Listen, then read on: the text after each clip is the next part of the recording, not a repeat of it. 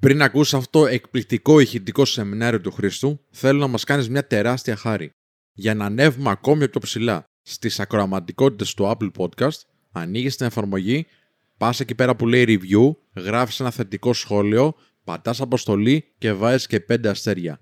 Μας βοηθάει πάρα πάρα πολύ να ανέβουμε ψηλά και να γίνουμε περισσότεροι. Εάν μας ακούς όμως από Spotify, μην ξεχάσεις να πατήσεις το κουμπάκι που λέει follow ή ακολουθήστε, ώστε να μας ακολουθείς και να ενημερώνεις για κάθε νέο ηχητικό επεισόδιο και παράλληλα να ενημερώσεις τους φίλους σου ότι βρισκόμαστε και σε αυτή την πλατφόρμα για να μας ακούν ηχητικά. Να είσαι καλά.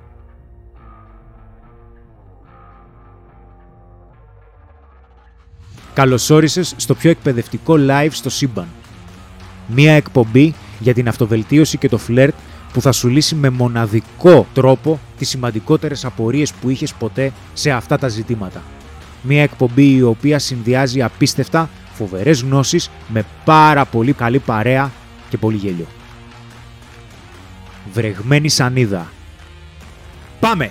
Ένα καλησπέρα, σας καλωσορίζουμε σε άλλη μία σανίδα. Είμαστε live αυτή τη στιγμή γιατί με ενημέρωσε για την αντίστροφη μέτρηση ο Κάζιο ενώ στο προηγούμενο live έγινα ρεζίλη, δεν ήξερα ότι βγήκαμε live. Όπως πάντα, κάθε φορά, κάθε πέμπτη, όχι μόνο είμαστε εδώ, αλλά θα σας πω και ένα μεγάλο ευχαριστώ που είσαστε εσείς εδώ σε αυτή την πολύ μεγάλη παρέα που κάνουμε, που είναι μια, ας πούμε ότι, πώς να το αναφέρω τώρα, είναι μια μίξη ε, προσωπικής ευελτίωσης, προβληματισμών και ταυτόχρονα καλής παρέας. Τουλάχιστον όσο μπορούμε να κρατάμε αυτές τις ισορροπίες, θα συνεχίσουμε να είμαστε εδώ από τη στιγμή που γνωρίζουμε ότι περνάτε καλά και όσο μπορούμε σας βοηθάμε. Φυσικά σήμερα θα κάνω τις απαραίτητες συστάσεις. Ο άνθρωπος ο οποίος βρίσκεται πίσω από την ραγδαία άνοδο του Men of Style στο TikTok, ναι, αλλά και τώρα πρόσφατα στο Instagram. Εντάξει, αυτή τη φορά δεν θα έχει αστεία. Είναι ο άνθρωπος ο οποίος έχει την ικανότητα να κοιτάει τα βίντεο ακόμα και όταν δεν τα κοιτάει. Σήμερα έχω μαζί μου τον ένα και μοναδικό Σπύρο. Καλησπέρα, ευχαριστώ για την εισαγωγή. Επιτέλους, μια εισαγωγή που μου αρμόζει. Τι προάλλες έλεγες απλά ο είναι ο Σπύρος εδώ. Αλλά έχω πει ότι ήσουν και για... στην Τέσλα με τον Έλλον ναι. Μάσκ. Αυτά είναι ωραία, είναι ωραία. Μου αρέσουν. Μου αρέσουν. Ε, εντάξει. Καλησπέρα, καλησπέρα. Καλό live να έχουμε. Καλό live. Σήμερα έχουμε μαζί μας τον άνθρωπο ο οποίος κατά πάσα πιθανότητα, γιατί τώρα τελευταία έχουμε αρχίσει και το βλέπουμε, μάλλον τη θάσευσε τον ήχο και ο ήχος μας είναι σταθερός, μάλλον. Όχι πάντα. Δεν νομίζω, αλλά δεν έχει σημασία. Συνεχίζουμε να είμαστε αισιόδοξοι και συνεχίζουμε να ελπίζουμε. Σήμερα έχουμε μαζί μας φυσικά τον ένα και μοναδικό Κάζιο. Καλησπέρα, καλησπέρα σε όλους. Καλησπέρα, καλησπέρα. Καλησπέρα. Καλησπέρα. λοιπόν, ε, το θέμα σήμερα είναι τεράστιο. Εντάξει, ε, προσπάθησα ε, σε αυτά που έχω να σας πω να το κρατήσω όσο πιο απλό γίνεται, γιατί είναι ένα θέμα το οποίο βρίσκεται πίσω από κάθε γωνιά ε, βελτίωσης που θέλουμε να καταφέρουμε στη ζωή μας. Και αυτό είναι και το πιο απαιτητικό από όλα. Πίσω από την απλότητα βέβαια προσπάθησα να σημειώσω και προσωπικά κάποια πράγματα τα οποία τα θεωρώ πάρα πάρα πολύ σημαντικά. Γιατί όπως ξέρετε, όπως λέει και ο τίτλος, το καταδικασμένος στην αποτυχία είναι μια πολύ μεγάλη κουβέντα γιατί δυστυχώς και ευτυχώς ταυτόχρονα θα πρέπει να αναφέρουμε ότι δεν μπορεί να υπάρξει επιτυχία χωρίς αποτυχία. Δεν γίνεται. Αυτά τα δύο πηγαίνουν μαζί. Βέβαια, όταν έρχεται η αποτυχία, εκεί είναι που συμβαίνουν τα παράξενα. Τι λέει ο κόσμος, Σπύρο; Για να δείτε το post που ανέφερε ο Χριστός, μπορείτε να μπείτε στο menofstyle.gr στο Instagram. Έχεις ένα θέμα με το timing πρώτα απ' όλα. Ε, δεν Εντάξει, τον λένε Θέλω να σου το πω από την προηγούμενη φορά, γιατί δεν έχω τώρα, σου πετάξω το βιβλίο του Πίτερσον, είναι βαρύ. Θα πάθει καμιά διάσταση, θα μου ζητάς αναρωτική μετά. λοιπόν, εντάξει, στο προ στο, προ... στο προηγούμενο live είπα τον επίλογο και με διέκοψες. Αυτό επικοινωνιακά είναι λάθος. Έπρεπε να είσαι ήδη επικοινωνιακός Jedi γιατί είσαι στο Men of Style 450 χρόνια. Έχεις βγάλει ρίζες. Σταμάτα! λοιπόν, το άλλο, το άλλο είναι ότι κάθομαι και λέω τώρα εγώ κάτι το οποίο είναι πάρα πολύ απλό. Τι λέει ο κόσμος Σπύρο, δεν λέω τι λέει ο κόσμος Κάζιο, και πετάγεσαι, τσουπ. Λοιπόν, δύο πράγματα είναι. Ή θα πρέπει να γίνεις καλύτερος στην επικοινωνία γιατί μας διακόπτεις, εντάξει, ή έχεις ξετσουτσουνιάσει και δεν σε νοιάζει να μας διακόπτεις. Θα σου πω, ήθελα να σε Λοιπόν, διακόψω. δεν σε ρώτησα, αγόρι μου. δεν σε ρώτησα. Τι να μου πεις; Ήθελα να σε διακόψω, αλλά ξεκίνησε να λες για το πιο ωραίο βιβλίο της ιστορίας των άνδρα αξίας και λέω εντάξει μην το διακόψεις τώρα, κρίμα είναι. Αγόρι μου, θα, το γλύψιμο ο- πριν, πριν τη διακοπή, όχι μετά. Καταλαβες. Λοιπόν, πε, πες τώρα τι θέλεις να μας τα... style.gr στο Instagram. Ε, εκεί θα βρείτε το, το post που έλεγε ο Χρήστος «Σταμάτα να βοηθάς». Είναι post βασισμένο πάνω σε αυτά που λέει ο Πίτερσον. Αυτό. Ευχαριστώ. Αυτό ήτανε; Ναι. Ο- Ούτε πώς να μπουν, τους είπες, ούτε να κάνουν like, ούτε τίποτα. Άσε- Άσε μένα, άσε μένα. Καταλαβες. Λοιπόν, Είσαι ειδικός της εικόνας. Έτσι είναι όταν διακόπτεις. Ούτε καν του ήχου. Λοιπόν, όντως κάνουμε μια πολύ σοβαρή δουλειά στο Instagram, παιδιά. Άμα δείτε το υλικό που βγάζουμε, έχει ανέβει 15.000 επίπεδα. Προσπαθούμε ό,τι βγάζουμε να σας δίνει αξία και ό,τι βγάζουμε να είναι για σας. Προσανατολιζόμαστε δηλαδή σε αυτό που θέλετε να δείτε και θα σας βοηθήσει στην καθημερινότητά σας. Οπότε, αν δεν είστε στην παρέα του Men of Style στο Instagram, σας έχω βάλει ένα link ακριβώς εδώ στο chat. Πατήστε το και κάντε follow και αν σας αρέσει κάποια από αυτά τα post που δείχνει τώρα ο Κάζιο, ε, κάντε και ένα like, κάντε και ένα share, να το μάθουν κι άλλοι. Και γενικότερα, όσο αλληλεπιδράτε με το υλικό μας, τόσο πιο πολύ μας βοηθάτε και εμάς. Να το ξέρετε αυτό. Και πάμε σιγά σιγά στο τι λέει εδώ το κοινό μας. Λοιπόν, α, αν έχεις διαβάσει τη βίβλο, μάλλον εννοεί του Πέτερσον εδώ, γιατί το δικό μας το έχεις γράψει. Οπότε, ναι, το έχουμε διαβάσει, είναι πάρα πολύ δυνατό, παιδιά. Και η συγκεκριμένη έκδοση είναι και πολύ πολυτελής, ποιοτική. Ο Μελομακάρο 365 είναι εδώ. Like, Μάκης, πάμε λίγο. Η Φανή Συντάκη φίλη μας είναι εδώ. 3.000 λέει γραφές για να φτάσεις στους 100.000. Ε, όχι, Φανή είναι 2.300 τώρα. Έχεις πέσει χίλιους έξω. Αλλά ναι, κάντε like, παιδιά. Αυτό που λέει Φανή, ακούστε τι. Ευχαριστούμε, Φανή μου. Η Αναστασία είναι εδώ, η Κοτσόνη. Καλησπέρα, Μόσο, όπως κάθε φορά. Ο Νικολίτσα λέει: Παίζουμε ένα γεια. Γεια σου, Νικολίτσα. Λοιπόν. Ο είναι. Ε; Ο είναι, είναι Νίκο Λίτσα. Α, Νίκο. Ε, και το εντάξει, αν να κάνω λάθος, θα μας διορθώσει ο φίλος. Ο Γιάννης Αρμακούμπης, ο φίλος είναι εδώ. Η Αθανασία είναι εδώ. Ο Γιώργος ο Κατσερμάς λέει: Κάνει λίγο lag. Το βλέπω καλά εγώ, Γιώργο μου τώρα. Για τσεκάρετε πάλι. Ε, λέει ο Πρίστε 999. Ξεκίνησα το άνδρας αξίας, το παρέλαβα προχθές. Σας ευχαριστώ για τα αυτόγραφά σας, παιδιά. Η καλύτερη και η ποιοτικότερη παρέα. Φοβερή και η μπλούζα. Να είσαι καλά, αδερφέ. Ευχαριστούμε πολύ. Ε, λέει ο Βασίλης Μελάς, γιατί ο Σπύρος τώρα τελευταία συνέχεια φαίνεται θολός; Ή κάνω λάθος; Βασίλη, δεν κάνεις λάθος, τώρα με φτιάχνει. Δεν, δεν μου δίνει καμία σημασία ο Κάζο. Αυτό που είπε ο Χρήστος πριν, έχει, έχει πάρει αέρα. Ε, οι διακοπές λέει έρχονται. Γιόλο. Γιόλο. Έτσι. Φοβερή δουλειά. Κοπάνω από το masterclass, λέει ο Πέτρος Λουκάς. για να κάνω like και επιστρέψω εντάξει. Παράλληλα γίνεται και το masterclass αυτή τη στιγμή. Κάνει η Πόλα, είναι η συγγήτρια στο συγκεκριμένο μάθημα. Ευχαριστούμε παιδιά που μας τιμάτε με την παρουσία σας και με τον οβολό σας και με όλα όσα κάνετε για μας. Μια ζωή ΑΟ, καλησπέρα. Ο Πανάγος λέει: Πολύ ωραίο βιβλίο είναι και τον Απόλυον Χίλ Σκέψη και Πλούτη. Το είχαμε δώσει πρόσφατα νομίζω. Πριν κάποια live. Ο Γκουζ λέει: Παρακολουθώ τον Πίτερσον εδώ και ένα χρόνο. Ο άνθρωπος δίνει τόση γνώση που βρήκα τον εαυτό μου να θέλει breaks για να τα μάθω όλα. Δεν υπάρχει όντως. Ε, ο Γιώργος λέει: Τώρα διόρθωσε Σπύρο για την εικόνα. Ευχαριστούμε πάρα Ε, πολύ. βέβαια. Καλησπέρα στην ομαδάρα, λέει ο Χάιζεμπεργκ. Πάρτε όλη την πλάτη μου συνδρομή, θα το μετανιώσετε. Να σε καλά, ρε Χάιζεμπεργκ, να σε καλά. Να θυμίσω ότι κάποια στιγμή ο Χρήστος, αφού πει αυτά που έχει να πει για να πιάσουμε την κουβέντα, θα βγάλει live κάποιους ανθρώπους όσους προλάβουμε να συνομιλήσουν μαζί του και μαζί μας γενικά. Εάν κάποιος θέλει και έχει το θάρρος και τα κότσια και την όρεξη να συνομιλήσουμε και να πούμε μια αποτυχία που έχει περάσει Και πώς την ξεπέρασε. και πώς την ξεπέρασε και πώς πήγε η επιτυχία σωστά, μας στέλνει ένα mail στο info.pakimenofstyle.gr Αυτά και θα τα κανονίσουμε εμείς από εκεί πέρα. Δεν χρειάζεται απαραίτητα να βγείτε με εικόνα. Εντάξει, το καταλαβαίνουμε. Μπορείτε όμως να μιλήσετε. Πιστέψτε με, από τη στιγμή που θα βγείτε, θα βοηθήσετε πολύ και τον κόσμο που σας βλέπει. Γιατί το να μοιραστούμε εμείς κάποιες γνώσεις μας είναι σημαντικό για σας, το ξέρουμε, γι' αυτό είστε εδώ. Ταυτόχρονα όμως το να βλέπετε και κάποιον άλλον άνθρωπο να μοιράζεται κάτι μαζί σας, καταλαβαίνετε ότι Ε, θα σας πω. Ε, αυτή τη στιγμή τώρα πόσα χρόνια κάνουμε, κάνω σεμινάρια; Ε, πόσους χιλιάδες ανθρώπους έχουμε κάνει; Το 14. Το 14, αυτή τη στιγμή έχουμε 5.500 εγγεγραμμένους Ναι. μαθητές. Ε, θα σας πω κάτι. Ε, Έχουμε αναλάβει, γιατί τους αναλάβουμε επαγγελματικά τους ανθρώπους, εντάξει. Ε, υπάρχουν δύο πράγματα τα οποία δεν ξεχνάω ποτέ και είναι δύο πράγματα που έμαθα για τους ανθρώπους ε, κάνοντας τους σεμινάρια και προσπαθώντας να τους μεταφέρω κάποιες γνώσεις.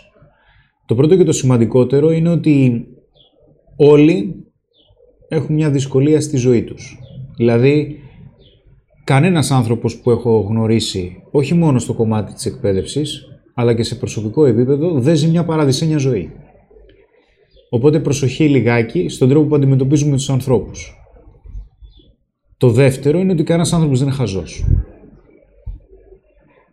Υπάρχουν άνθρωποι που μπορεί να μην είναι τόσο μορφωμένοι ή υπάρχουν άνθρωποι οι οποίοι μπορεί να μην είναι τόσο εκπαιδευμένοι. Κανείς όμως άνθρωπος δεν είναι χαζός. Ακόμα και οι άνθρωποι οι οποίοι νομίζουμε ή μας φαίνονται ότι μπορεί να μην είναι τόσο έξυπνοι, έχουν και εκείνοι μία νοημοσύνη και θα πρέπει να θυμάστε ότι μπορεί να καταλαβαίνουν περισσότερα από ό,τι νομίζετε ότι καταλαβαίνουν. Αυτό σας το λέω φιλικά, σαν μια προσωπική μου άποψη. Βέβαια, κάτι άλλο που θέλω να μοιραστώ προσωπικά είναι η πιο πρόσφατη αποτυχία, γιατί αποτυχίες έχουμε συνέχεια, καθημερινά έχουμε μικρές αποτυχίες, ε, μια προσωπική μου αποτυχία τη- η οποία μου στήχησε και ε, δεν την ξεχνάω. Είναι, με, με φέρνει σε επαφή ο Σπύρος με μια τε- πολύ μεγάλη εταιρεία, στο χώρο της από τις μεγαλύτερες εταιρείες στην Ελλάδα, στο χώρο της, στον τομέα της, αν όχι μεγαλύτερη, για να κανονίσουμε μια συνεργασία σε ένα από τα τμήματα του Men of Style, στο τμήμα της επικοινωνίας και των πωλήσεων. Και είναι να κάνουμε ένα meeting. Οι άνθρωποι είχαν έρθει τρεις άνθρωποι, είχαμε πάει και εμείς, είχε, πάει και, προ- είχε έρθει και ο προϊστάμενος ο Τάκης, ήταν και ο Σπύρος. Για να μην σας τα πολυλογώ, ε, τίναξα τη συγκεκριμένη συνεργασία στον αέρα μέσα σε μισή ώρα. Δηλαδή, οι άνθρωποι δεν ήθελαν να συνεργαστούν μαζί μας, μαζί μου, γιατί αυτή είναι η αλήθεια, για κανέναν λόγο. Η πρώτη φάση, γιατί ε, δεν θυμάμαι πώς λέγεται ο συγγραφέας, είναι ένα, άμα θέλετε, σας παρακαλώ, σας το λέω αυτό πάλι, επειδή μου έρχεται, δεν θυμάμαι τον συγγραφέα, είναι τεράστιος σκακιστής. Για μένα τα πάντα στη ζωή περιστρέφονται γύρω από τη μάθηση. Τα πάντα. Δηλαδή από τον τρόπο που μαθαίνουμε και απ- για τον λόγο που μαθαίνουμε, για μένα από εκεί περιστρέφονται όλα. Στη ζωή μας και στην καθημερινότητά μας. Από το τι είσαι διατεθειμένος να μάθεις και ποιο είναι το τίμημα που χρειάζεται να πληρώσεις για να μάθεις αυτό που θέλεις. Όπως και φυσικά το πόσο σημαντικό είναι αυτό που θέλεις να μάθεις. Οπότε, αν θέλετε τσεκάρετε, ε, το βιβλίο λέγεται The Art of Learning. Είναι, από ό,τι ξέρω, είναι μόνο στα αγγλικά. Είναι ένας πολύ μεγάλος κακιστή, ο οποίος σου δείχνει τη διαδικασία της μάθησής του και πώς μέσω της διαδικασίας αυτής της μάθησης πέτυχε αυτά που πέτυχε σαν σκακιστής. Δεν είναι στο επίπεδο του Κασπάροφ. Εντάξει, δε- από ό,τι θυμάμαι δεν, έχει, δεν είχε γίνει Grand Master, αλλά είχε πάρα πολλά πρωταθλήματα. Ήταν εξαιρετικά πετυχημένος στον τομέα του σκακιού. Και προφανώς ο άνθρωπος εντάξει, έχει λίγο παραπάνω νοημοσύνη από το μέσο όρο, εντάξει, αλλά ο τρόπος με τον οποίο κάνει τις ενδοσκοπήσεις και παρακολουθεί ολόκληρη τη διαδικασία και τα μονοπάτια του μυαλού του ενώ μάθαινε, το μοιράζεται και είναι πραγματικά πάρα πολύ χρήσιμο. Όταν είχα αυτήν, που είναι κάποιοι μήνες, δεν είναι πολύ, αυτήν την πιο σοβαρή αποτυχία που θα μπορούσα να πω ότι έχω εδώ και καιρό, γιατί μικρές αποτυχίες μπορείς να πεις ότι κάνουμε ένα masterclass, ας πούμε, και μπορεί κάποιος άνθρωπος να είδε κάτι και να μην του άρεσε. Μπορεί να κάνουμε κάποιο σεμινάριο και κάποιος άνθρωπος να σου πει: Ξέρεις, αυτό μου άρεσε, αλλά αυτό δεν μου άρεσε.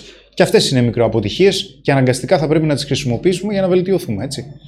Αλλά αυτό που θέλω να πω είναι ότι το πρώτο πράγμα που έκανα είναι ότι νευρίασα απίστευτα, δεν μπορούσα να πιστέψω ότι οι συγκεκριμένοι άνθρωποι δεν ήθελαν να συνεργαστούν μαζί μου. Λέω, δεν θέλουν να συνεργαστούν μαζί μου, μα γιατί; Προφανώς έφταιγαν εκείνοι. Μου πήρε περίπου δύο μέρες για να μπορέσω να καταλάβω και να δω με τη μεγαλύτερη διάβγεια ποια ήταν τα λάθη που έκανα. Και δυστυχώς τα λάθη ήταν πολλά. Ε, δεν θα ήθελα να είναι αυτό ένα σεμινάριο για την αποτυχία, αν και έχω κάποιες γνώσεις οι οποίες είναι σεμιναριακές μέσα, όπως πάντα και σε κάθε live και σε κάθε σανίδα, αλλά αυτό που θέλω να σου μεταφέρω σαν μία από τις σημαντικότερες γνώσεις που έχω πάρει προσωπικά από την αποτυχία, τα δύο πρώτα πράγματα, είναι ότι πρώτον, η αποτυχία, το πρώτο πράγμα που κάνει, είναι ότι σου φανερώνει μία αλήθεια. Το πώς θα δεις αυτή την αλήθεια και το πώς θα τη διαχειριστείς είναι εντελώς διαφορετικό. Η αποτυχία κάτι σημαίνει. Σου αποκαλύπτει μία αλήθεια. Ότι κάτι δεν έγινε. Αυτό είναι η πιο απλή μορφή, γιατί ο τρόπος που θα το δεις, οι λόγοι που θα πεις ότι μπορεί να συνέβησαν, να συνέβη η αποτυχία και τα συμπεράσματα που θα βγάλεις, είναι ε, στο μάτι του παρατηρητή, έτσι. Το δεύτερο κομμάτι, που για μένα είναι το πιο, δεν θα το πω απαιτητικό, θα το πω σκληρό, στο κομμάτι της αποτυχίας, είναι ότι η αποτυχία, πρόσεξε με, η αποτυχία σε φέρνει αντιμέτωπο με το να διαχειριστείς ότι δεν είσαι τόσο καλός όσο πίστευες. Αυτό είναι ένα από τα δυσκολότερα κομμάτια που έχουν να κάνουν με την αποτυχία. Γιατί όσο πιο ψηλά ανεβαίνεις, όσο περισσότερα πράγματα πετυχαίνεις, τόσο περισσότερο η αποτυχία σου κοστίζει. Γιατί μια αποτυχία σου λέει, φιλέ, δεν είσαι τόσο σούπερ. Μπορεί να μην είσαι τόσο σούπερ όσο νόμιζες. Και θα χρειαστεί εκεί να πας πάλι στην αφετηρία, θα χρειαστεί να ξανακάνεις πάλι restart για να μπορέσεις να καταφέρεις αυτό που θέλεις. Το κατά πόσο μπορείς να ξεκινάς πάλι από την αρχή, θεωρώ και πιστεύω ότι είναι μία από τις σπουδαιότερες ικανότητες που υπάρχουν. Γιατί; Γιατί προφανώς είναι διαδικασία μάθησης και η μάθηση δεν είναι κάτι εύκολο. Τώρα, όπως σας έγραψα, τσεκάρετε το βιβλίο αυτό, θα το βρείτε. Τσεκάρετε το στο Amazon για να βρείτε τον τίτλο. Άμα πατήσετε chess, σκάκι και the art of learning, πιστεύω θα το βρείτε τον τίτλο. Είναι πολύ γνωστό και είναι εξαιρετικό. Εξαιρετικό βιβλίο. Ξέρετε ότι δεν συστήνω βιβλία εύκολα. Είμαι λίγο περίεργος με τα βιβλία. Τώρα, ας μιλήσουμε λιγάκι για την αποτυχία, γιατί το θέλω αυτό να το αναφέρουμε γιατί όταν συμβαίνει μία αποτυχία όταν συμβαίνει μία αποτυχία είναι πολύ σημαντικό να ξέρουμε να την αξιολογούμε γιατί οι σημαντικότεροι λόγοι που μπορεί να έρθει κάτι το οποίο εμείς θεωρούμε ως αποτυχία ε, μπορούμε να πούμε ότι έχουμε την δυνατότητα πια να τους κατηγοριοποιήσουμε. Εντάξει; Πρώτα απ' όλα, έχουμε την αποτυχία από κάτι που δεν είδαμε ή από κάτι εκτός ελέγχου. Στο δεύτερο κομμάτι έχουμε την αποτυχία λόγω φόβου. Φυσικά, φυσικά δεν μπορούμε να το βγάλουμε έξω. Έχουμε την αποτυχία λόγω κακής προσπάθειας. Σας είπα το παράδειγμα, τα πήγα χάλια στη συνάντηση. Ήταν κακή προσπάθεια, δεν ήταν ούτε φόβος, ούτε κάτι το οποίο ήταν εκτός ελέγχου μου. Και φυσικά Υπάρχουν άλλες δύο αποτυχίες που θέλω να τις συζητήσουμε, γιατί και αυτές τις θεωρώ πολύ σημαντικές εξίσου. Είναι αποτυχία λόγω μη ρεαλιστικών προσδοκιών και έχουμε αποτυχία λόγω αυτό που ονομάζεται self-sabotage, επειδή σαμποτάρουμε εμείς οι ίδιοι τον εαυτό μας. Η αποτυχία από κάτι που είναι εκτός ελέγχου, για παράδειγμα, αποτυχία μπορεί να είναι, να το κάνω λίγο πιο γενικό, είναι αποτυχία στο ότι με χώρισε επειδή δεν το περίμενα. Εντάξει. Ε, με απέλησαν γιατί δεν το περίμενα. Εντάξει. Είναι κάποιες αποτυχίες που μπορούμε να τις δούμε σαν αποτυχία, αλλά είναι κάτι το οποίο δεν το περιμέναμε και είναι κάτι το οποίο μπορούμε να πούμε ότι στηρίζεται στην τύχη. Βέβαια, όπως θα δείτε στο μέλλον, η λέξη τύχη είναι κάτι εξαιρετικά πολύπλοκο και εξαιρετικά πολύπλευρο. Γιατί; Θα μου πεις, Ωραία. Ε, σε απέλυσαν. Φίλε, με απέλυσε η εταιρεία μου γιατί πραγματικά ε, βάρεσε κανόνι. Οκ. Δεν το έβλεπες. Πρόσεξε. Δε- δεν ρίχνω ευθύνη. Εντάξει, δεν φταίς εσύ που σε απέλυσαν αν έγινε κάτι τέτοιο, αλλά υπάρχει περίπτωση πολλές φορές να είμαστε τόσο βολευμένοι κάπου που να μην βλέπουμε το προφανές. Υπάρχει περίπτωση να μην παρατηρούμε ακόμα και βασικά προβλήματα τα οποία είναι προφανή να μην τα παρατηρούμε. Γιατί λέμε, ξέρεις τι, πα, μπορεί να αλλάξει, μπορεί να γίνει καλύτερο.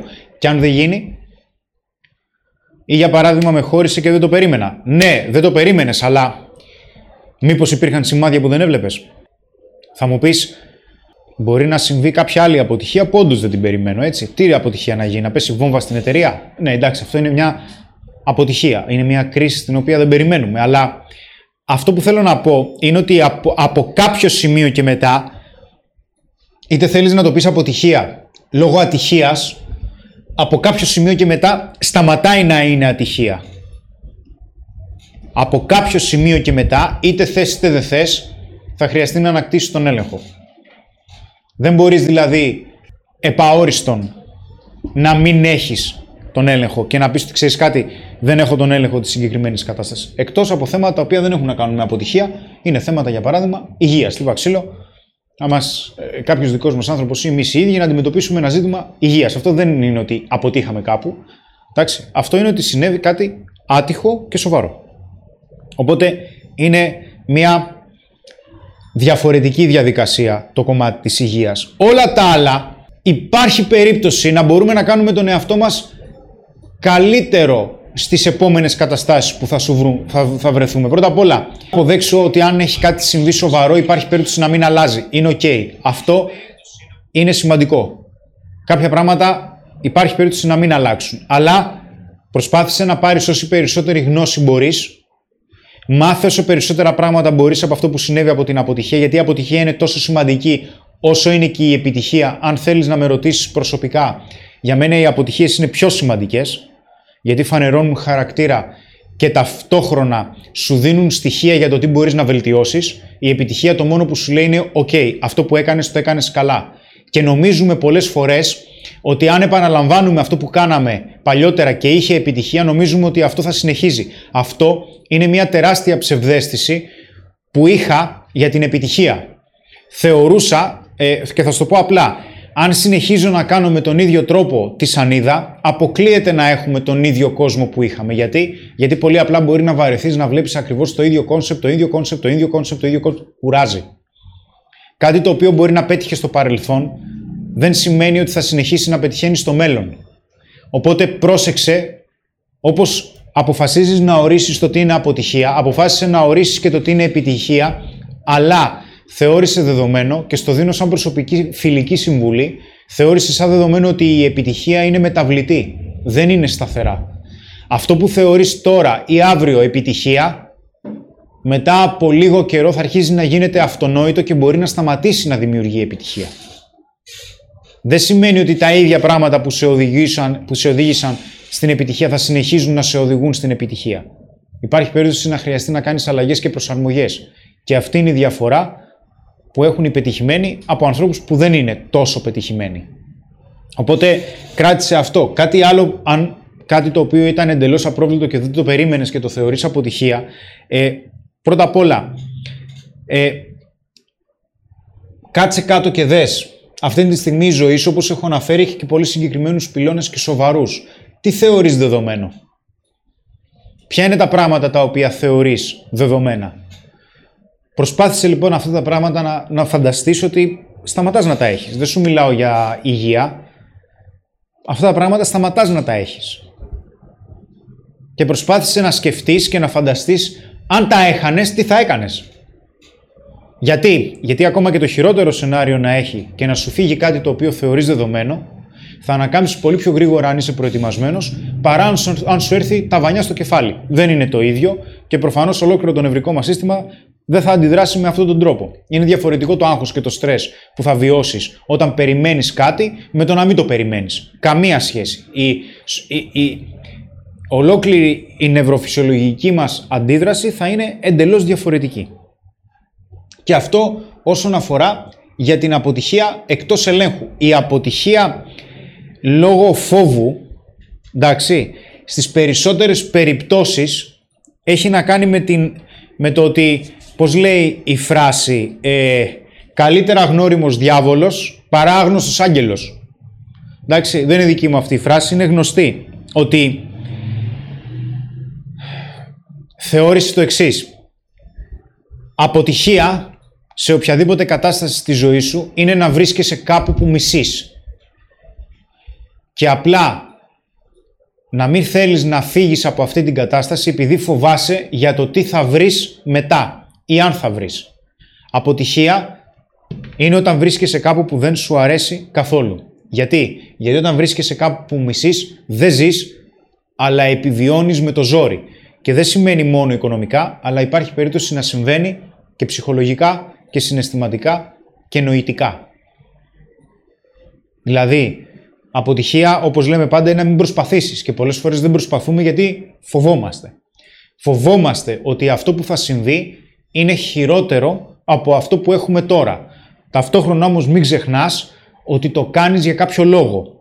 Ότι το κάνεις για να βρεθείς σε μια καλύτερη κατάσταση. Και πολλές φορές επειδή έχω ξαναναφέρει και για το κίνητρο και έχω αναφέρει και για νευρολογία πάνω στο κίνητρο που είναι πάρα πολύ σημαντικό γύρω από κίνητρο, από στόχους, από μάθηση. Περιπλέκονται τα πάντα μαζί με την αντίληψη περιπλέκονται όλα που έχουν να κάνουν με την ανθρώπινη συμπεριφορά. Ε, σας τα λέω απλά και χασάπικα έτσι. Αλλά αυτό που θέλω να πω είναι ότι πολλές φορές πολλές φορές πιστεύουμε ότι το να φτάσουμε σε ένα σημείο ότι το να φτάσεις σε ένα σημείο, από αυτό το σημείο να πας σε αυτό, για παράδειγμα ότι είσαι τόσα κιλά, δεν σ' αρέσει το σώμα σου και θέλεις να αλλάξεις το σώμα σου, για να το κάνεις αυτό μπορεί να χρειαστούν δύο-τρεις μήνες, μπορεί να χρειαστούν ένα με δύο χρόνια. Ε, υπάρχει ένας χρόνος.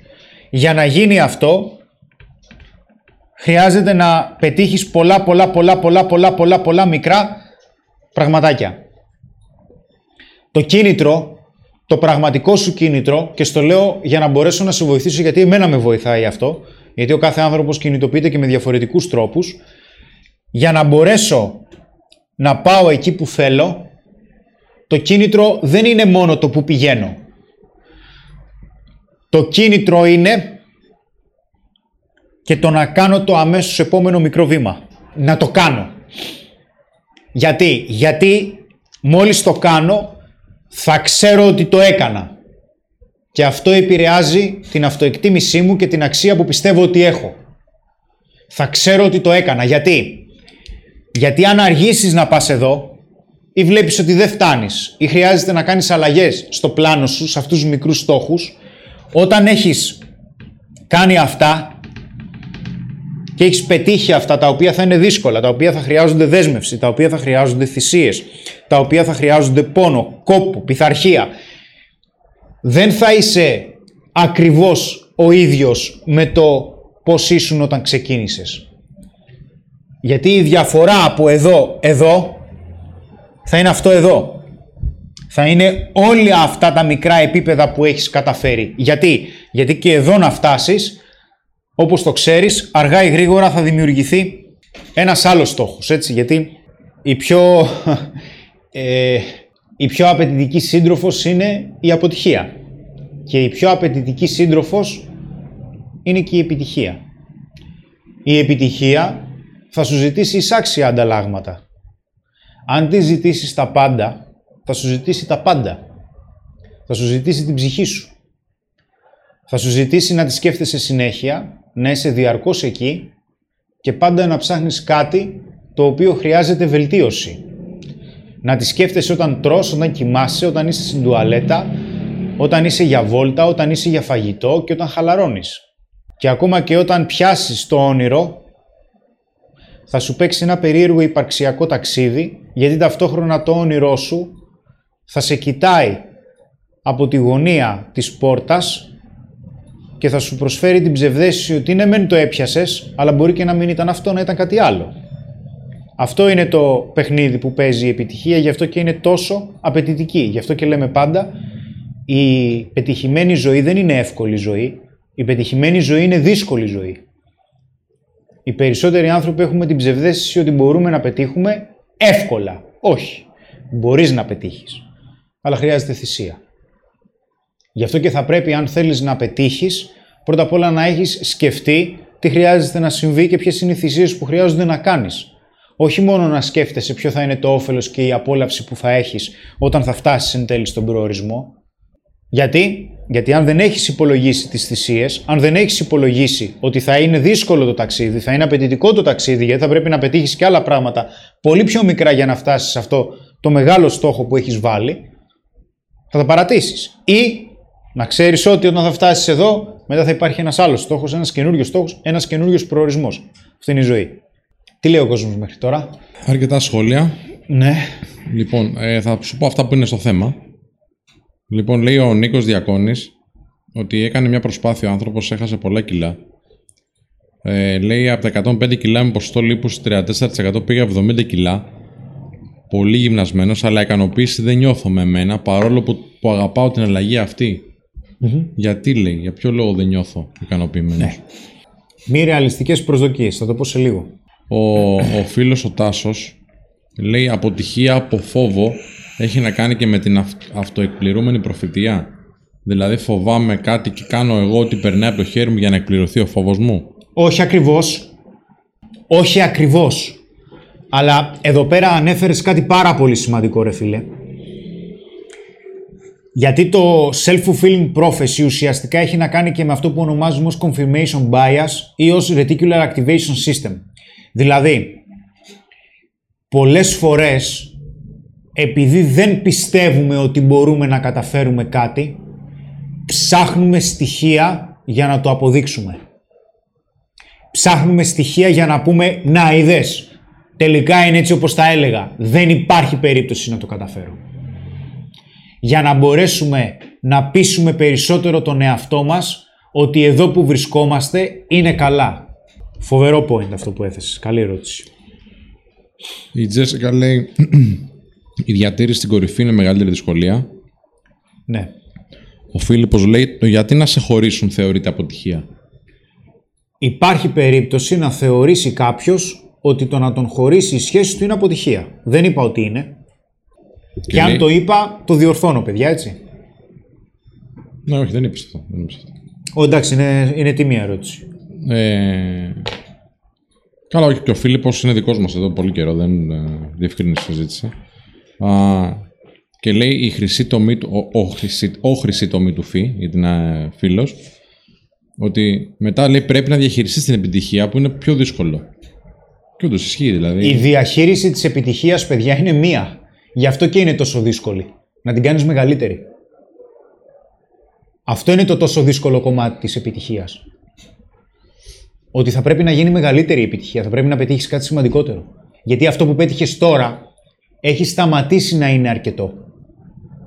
Τώρα ξέρεις ότι μπορείς να το κάνεις. Τώρα θέλεις κάτι άλλο. Θέλεις το επόμενο επίπεδο. Έχουμε σχόλια, αλλά έχουμε και φίλο στη γραμμή. Έχουμε και φίλο στη γραμμή. Όχι ακόμα. Α, οκ, θα μου πεις. Εντάξει. Εντάξει, θα μπει ο άνθρωπος Έχουμε καλέσει τον πρώτο φίλο, εντάξει, θα και θα μπούμε τον στο βγάλουμε. Skype, Ναι, ωραία. μπράβο, μπράβο. Ευχαριστούμε πάρα πολύ, παιδιά. Μην ανησυχείτε. Ε, Ωραία, να πω τον έχουμε κανένα συνδέσει σχόλιο. με ηλεκτροσόκ. Ναι. θα περάσει δύσκολα. Ναι, το είδατε και πρόσφατα σε μια έρευνα που έκανα τώρα για το επόμενο Ναι. documentary και σου λέει ότι ε, όταν σε συνδέσουν με ηλεκτροσόκ, ναι. σου Δεν λέω έχει εγώ, συμβεί. θα σου, κα- θα σου κάνω, θα σου κάνω ηλεκτροσόκ, το οποίο Ναι. ε, δεν είναι ηλεκτρική καρέκλα, είναι ενοχλητικό. όμως. Ναι, ναι, ναι. Εντάξει. Μικρό, μικρό ηλεκτροσόκ. Είναι λίγα βολτ. Θα στο κάνω εγώ το ηλεκτροσόκ. Ταυτόχρονα όμως, εγώ θέλω να δω πώς αντέχεις, εντάξει. Ναι. Ωραία. Θα σου... Αυτό είναι μια περίπτωση. Θα, σου- θα το σταματάω όποτε θέλω εγώ. Στην άλλη περίπτωση, θα έχεις και εσύ ένα κουμπί και θα μπορείς να το σταματήσεις εσύ όποτε θέλεις. Ναι. Στην δεύτερη περίπτωση, οι άνθρωποι άντεξαν πολύ περισσότερο χρόνο τον πόνο. Γιατί είχαν. ε, Γιατί έλεγχο. ήξεραν ότι μπορούν. Ναι. Είχαν έλεγχο. Γιατί ήξεραν ότι μπορούν να τον σταματήσουν. Ναι. Και εδώ είναι τεράστιο παιχνίδι του μυαλού, έτσι.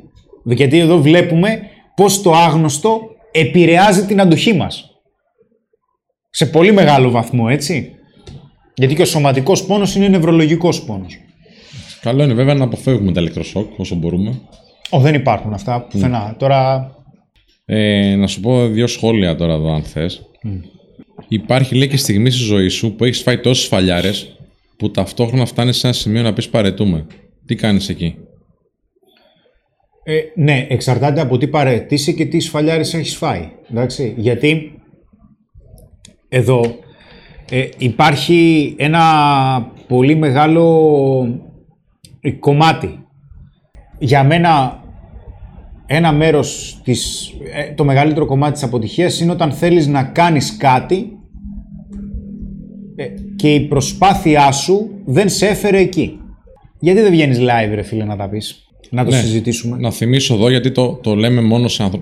Τα γράφω παράλληλα, αλλά κάποιοι το βλέπουν μόνο το βίντεο, δεν βλέπουν το chat.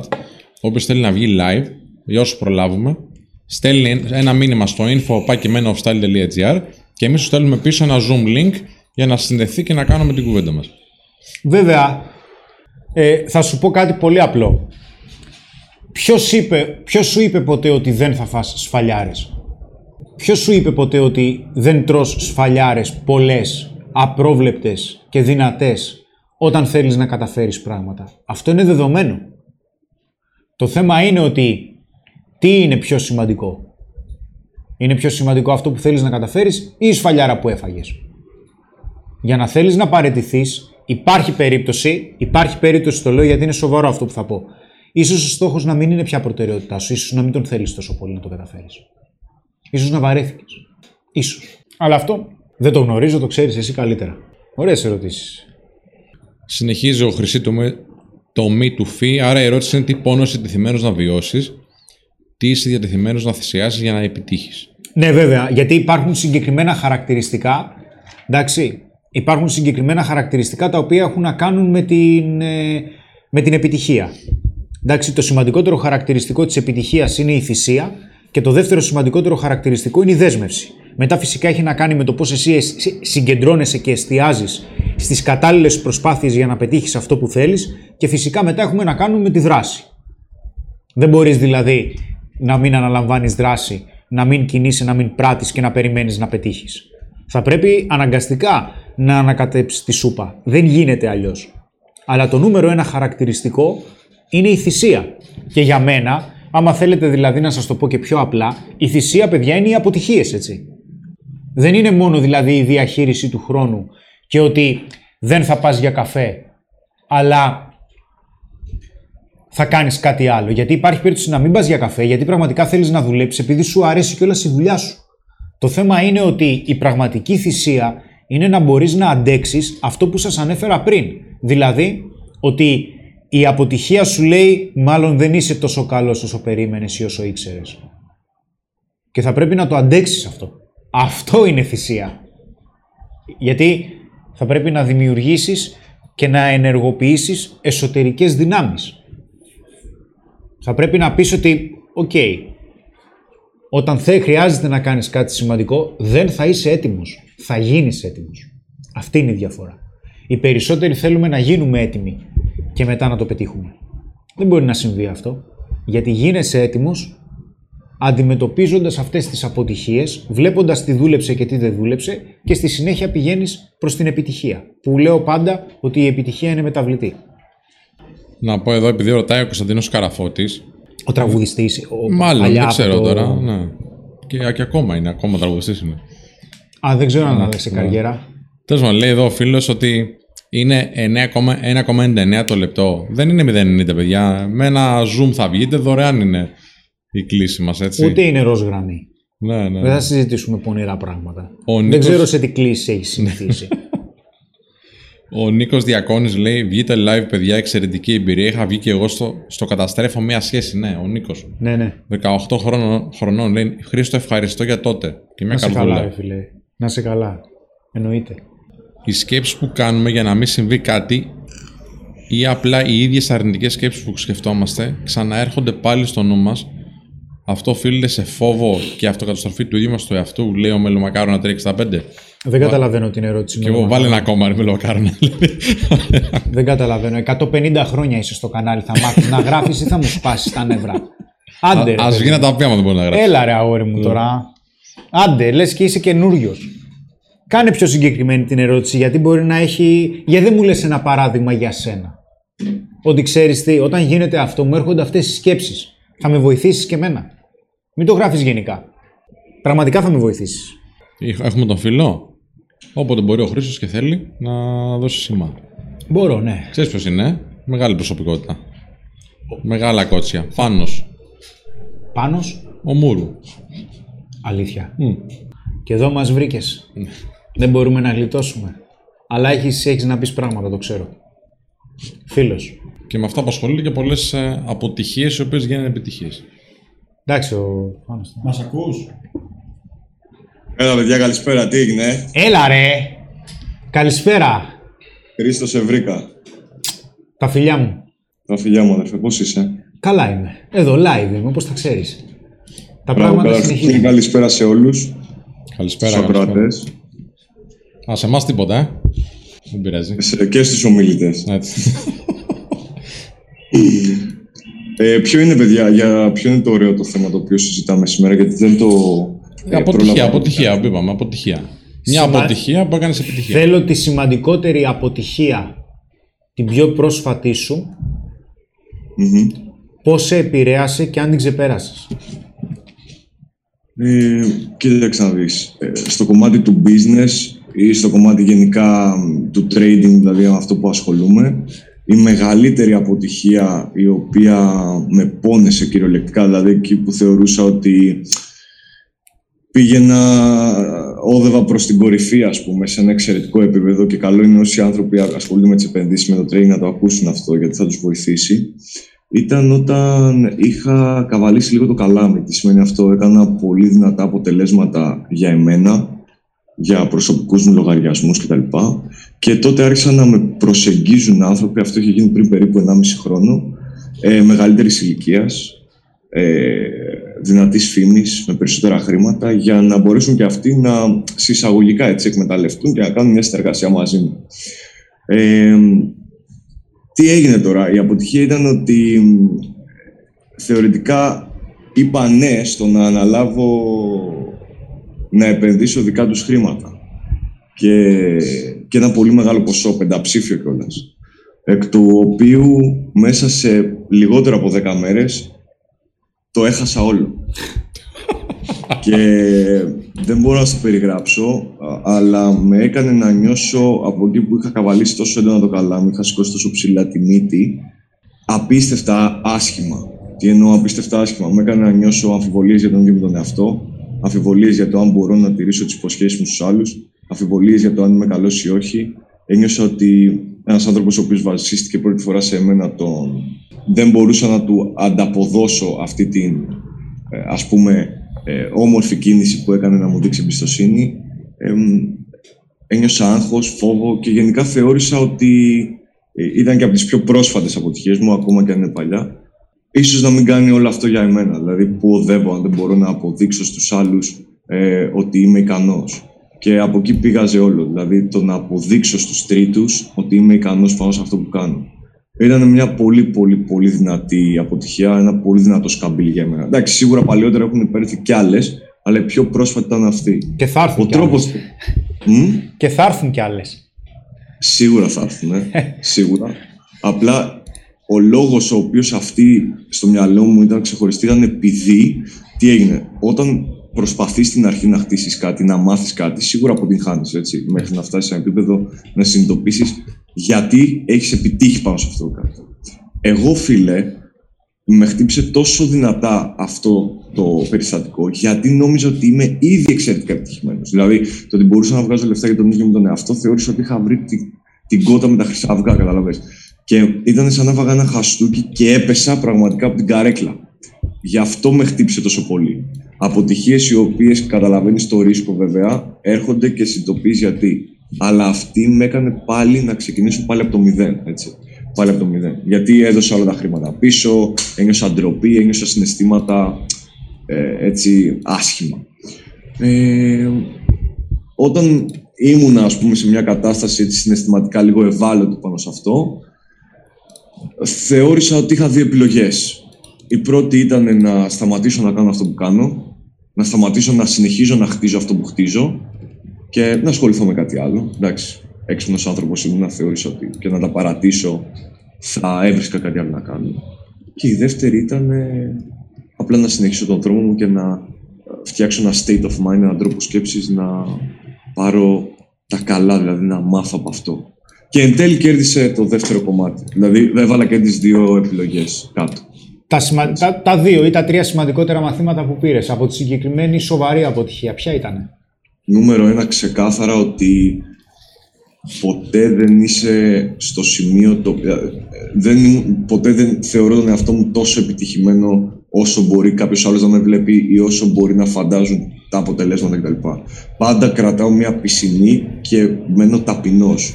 Πάρα πολύ σημαντικό γιατί είχα σηκώσει τη μύτη και αυτή τη στιγμή μετά από ένα μισό χρόνο σου μπορώ να σου πω ότι πάλι καλά που το έπαθα. Πάλι καλά.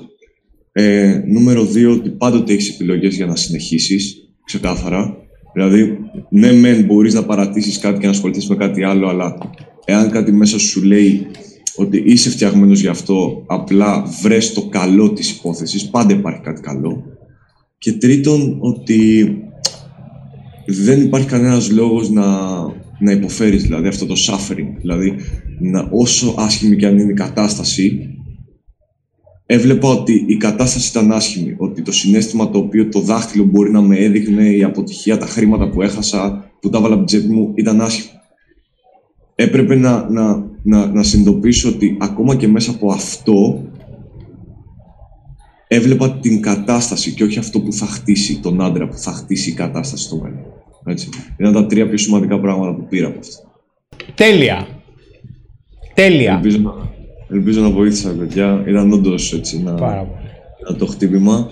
Ε, έτσι το αντιμετώπισα εγώ. Αυτά τα κομμάτια είδα. Ναι, ρε, Ίσως μπράβο. κάποιοι μπορεί να το ακούνε. Ναι, και τα σχόλια λένε ωραίος ο φίλος και βοήθησες πάνω. Σε ευχαριστούμε πάρα πολύ. Ευχαριστούμε πολύ, ρε φιλέ. Τίποτα λέμε. Να σε καλά, να σε καλά. Να είστε υγιείς. Καλή συνέχεια. Για χαρά. Φιλιά πολλά. Γεια. Φιλιά, φιλιά, φιλιά.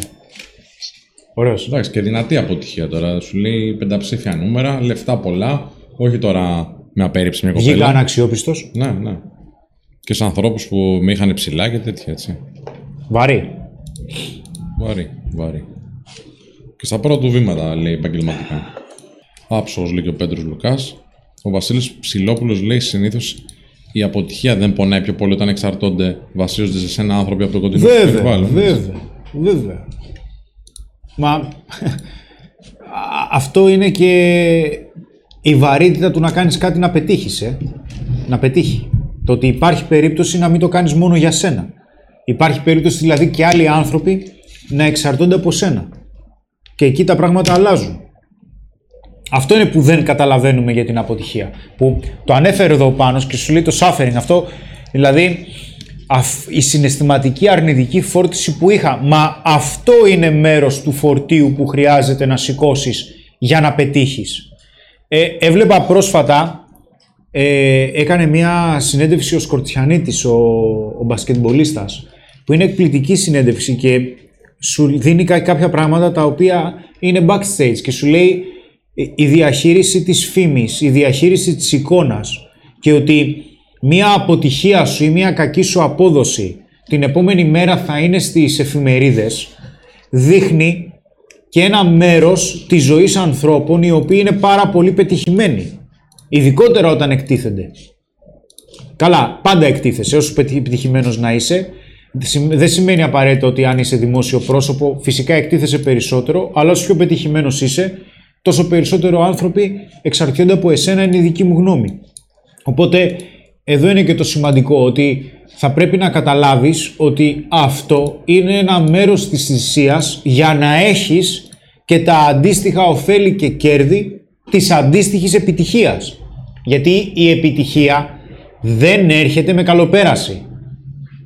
Δεν έρχεται με καλοπέραση. Πιστεύουμε ότι οι πετυχημένοι έχουμε μια εικόνα και λέμε ότι οι πετυχημένοι το μόνο που έχουν να κάνουν να μπαίνουν σε πισίνες, να, να έχουν πάρα πολλούς ερωτικούς συντρόφους, ακριβά ρούχα, ακριβά αμάξια και ναι απλά αυτό είναι ένα μέρος της ζωής τους που βλέπουμε. Πολύ ωραία. Κάζω σε τι φάση είμαστε, γιατί έχουμε άλλους δύο φίλους τώρα. Έχουμε κι άλλους. Ο κόσμος θέλει να μιλήσει, φίλε. Να Η μιλήσει. αποτυχία Είναι... Καλές του Σοβοκλή, λέει. Είναι μεγάλη ιστορία αυτό που είπε. Ε, Θα είναι πολύ καλή κουβέντα με τον Σουστιανίτη. Σου λέει μπήκα σε κλινική στην Ελβετία, στην Βρετανία, Ναι, ναι, ναι. ε, για ψυχολογικούς λόγους. Ωραία, παιδιά, αν κάποιος έχει επαφή με τον Σκορτσιανίτη, μπορεί να μας δώσει ένα contact point έτσι να, το, να επικοινωνήσουμε μαζί του ή να μας φέρει κάπως σε επαφή. Ευχαρίστως. Αλλιώς το ψάξω κι εγώ. Και πάρα πάρα πολύ ειλικρινής Ναι. και δίκαιος και που άνθρωπος έχει παίξει στο κορυφαίο επίπεδο, έτσι. Όχι μόνο αυτό. Ήταν... Έφαγε και κριτική πολύ υψηλή. Δηλαδή Απίστευτη. το ξεσκίσανε τώρα, εντάξει. Και σου λέει ότι τα κιλά που πήρα ήταν λόγω ψυχολογικών παραγόντων. Ναι, βέβαια. Ενώ είχα στήριξη από την ομάδα, ας πούμε. Με στηρίξαν οι πρόεδροι και αυτά. Αλλά η διαχείριση το ότι θα είσαι εξώφυλλο την επόμενη μέρα επειδή απέτυχες. είναι πάρα πολύ δύσκολο. Ναι, ναι, ναι. Πάρα πολύ δύσκολο. Δεν θυμάμαι με ποιον μίλαγα. Κάποιον καλεσμένο μας εδώ. Α, ο οποίος έλεγε τα καλύτερα λόγια. γι' αυτό. Ο, ο, το, του Ντούρισταν, δεν θυμάμαι τώρα. Που έλεγε πολύ καλά λόγια. Δηλαδή ήταν πολύ, κα- ότι είναι πολύ καλό παιδί και όλα αυτά. Και Ωραίος, κοίτα να ωραίος, δεις, ας πούμε, ωραίος. πώς ο, ο τύπος μπορεί να σε κάνει έτσι. Η κριτική τους στον τύπο είναι η κύρια. Αλλά και ο κόσμος να Παντού. πει την άλλη, ναι. Παντού. Δηλαδή, ο άλλος κάθεται και σχολιάζει την κακή σου μέρα και δεν ξέρει, ας πούμε, τι πίεση έχεις περάσει. Ναι, ναι, ναι. Και τι να του πεις, Γιατί με κριτικάρεις; Μην παίζεις, φιλέ. That's the game. ναι, ναι, ναι. Μα είσαι θέαμα, έτσι. Δεν Μα μπορώ να- αυτή είναι η δουλειά σου. Ναι, ναι. Έχουμε άνθρωπο. Μας λες, Κάζο, εσύ. Έχει απαντήσει κάποιος από τους φίλους τώρα που έχουμε στείλει; Να, να ετοιμάζεται ο φίλος ο Κωνσταντίνος που μας έστειλε, ο Καραφώτης, και να ετοιμάζεται και ο φίλος ο Νικόλαος ο Πέτρου που βλέπω τώρα εδώ που είναι στα Q στη γραμμή. Να θυμίσω ότι όποιος θέλει, μας στέλνει ένα mail, μία πρωτασούλα για ποια, επιτυχία, για ποια αποτυχία συγγνώμη, θέλει να μιλήσει. Και να, θα, του λάβω, θα του στείλουμε εμείς ένα link πίσω για να βγει δωρεάν live. Έτσι. Επιτρέπεται να πέσει, επιβάλλεται να ξανασηκωθείς, λέει ο Τόνι. Ε, Κάζε όποτε μας πεις εσύ. Α, Ναι, βέβαια. Σε μένα δηλαδή που η άλλη δεν έχει σχέση αλλά δεν κάνει και κάτι με άλλους, αυτό πώς αποκαλείται; Θέλει άλλον. οπότε Εκτός ξέρεις- θέματος αυτό Ναι. αποκαλείται. Είναι εύκολο. Ξέρω, εγώ φταίω, το διάβασα. Το πιστεύουμε αυτό που λες Χρήστο. Βάλτε και άλλα άτομα στη γραμμή να γουστάρουμε, λέει ο Μάριος. Ναι, Μάρια, με αυτό κάνουμε τώρα. Θέλει και μια διαδικασία τεχνική. Ναι, βέβαια. Και την εντάξει, οποία τώρα- την έχει αναλάβει ο Κάζιο. ο νόνο ήτο. Έτσι. Δεν λέω κάτι ούτε θετικό ούτε αρνητικό. Έτσι κι αλλιώς από τις αποτυχίες μας γινόμαστε καλύτεροι. Ο Στέλιος ο Φιλιππίδης, συγγνώμη Χρήστο, λέει ένα πολύ ωραίο. Δίνω το τελευταίο μου μάθημα για να γίνω εγκεκριμένος λογιστής στην Τρίτη. Τα βίντεο σα με βοήθησαν πάρα πολύ σε μέχρι τώρα πορεία μου. Ευχαριστούμε πολύ, φίλε. Να είσαι καλά, Στέλιο. Σημαντικό. Καλή επιτυχία. Σημαντικό. Και καλή επιτυχία. Χρήστο, αποτυχία ή ευτυχία; Βέβαια, επιτυχία χωρίς ευτυχία είναι αποτυχία που λέει και ο αξιαγάπητο Ξενάκης. Η ευτυχία, παιδιά, δεν είναι κάτι μόνιμο. Και όπως θα δείτε και στο επόμενο documentary, υπάρχει κάτι το οποίο είναι μέρος της ανθρώπινης φύσης, το οποίο λέγεται προσαρμογή. Οτιδήποτε και αν αποκτήσεις, σε οποιοδήποτε επίπεδο και αν φτάσεις, θα το συνηθίσεις. Γιατί προσαρμόζεσαι. Και με μια πρόχειρη λέξη θα μπορούσαμε να πούμε ότι αυτό είναι πεσημιστικό γιατί δηλαδή τίποτα δεν έχει νόημα. Από την άλλη όμως ο συγκεκριμένος παράγοντας προσαρμογής είναι και αυτός που μας κάνει να ξεπερνάμε δυσκολίες και να επανερχόμαστε πάλι στην αρχική κατάσταση που βρισκόμαστε. Οπότε η ευτυχία είναι ένα σύνολο από στιγμές και όπως γράφω, όπως φτιάξαμε και το σενάριο για το συγκεκριμένο θέμα, να θυμάσαι ότι ευτυχία είναι το πώς αισθάνεσαι όταν κοιτάς το παρελθόν, αλλά και το πώς αισθάνεσαι όταν κοιτάς το μέλλον. Ο χρόνος είναι τα πάντα.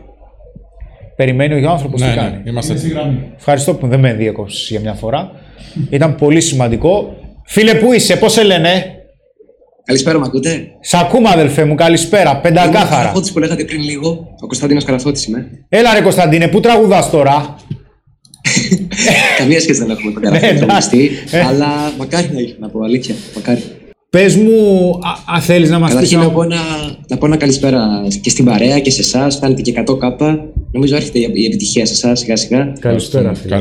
Χτίζετε καθημερινά και βοηθάτε πολύ κόσμο και είναι πολύ σημαντικό αυτό να το πούμε. Ευχαριστούμε.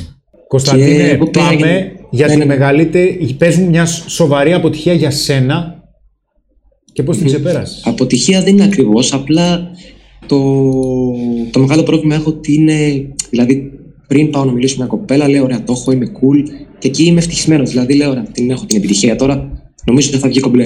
Και την ώρα που πάω, δηλαδή, φτάνω στο σημείο που τη βλέπω απέναντι π.χ. να πάω. Έχουμε, ξέρω εγώ, ε, ότι θα βρεθούμε π.χ. πάω σε ένα μέρος και θα της πω: Έρχομαι να, ας πούμε, άμα έχει βγει με τις φίλες της. Και εκείνη τη στιγμή ακριβώς τα παρατάω. Δηλαδή είμαι σε φάση που λέω δεν μπορώ να πάω. Ασχέτως το άμα θα φάω χ ή όχι, δεν είναι αυτός ο λόγος ο οποίος δεν κάνω την κίνηση. Απλά δηλαδή ότι θα κολλήσω, θα πω κάτι το οποίο δεν θα τη αρέσει, κάτι τέτοιο. Αυτά είναι σκέψεις ή είναι πράγματα τα οποία συμβαίνουν; Δεν ξέρω. Ενώ έχω προσε... ε, δηλαδή. Ε, κάνω πώς λέγεται, καμάκι φλερτ. Ναι, κάνω τέτοιο πράγμα. Προσεγγίζεις ρε παιδί μου, Ε, μια κοπέλα που σου αρέσει, ναι. Ναι, ε, αποτυχία τώρα δεν ξέρω αν. Δηλαδή δεν ξέρω αν αυτός συνεργάζεται με την αποτυχία.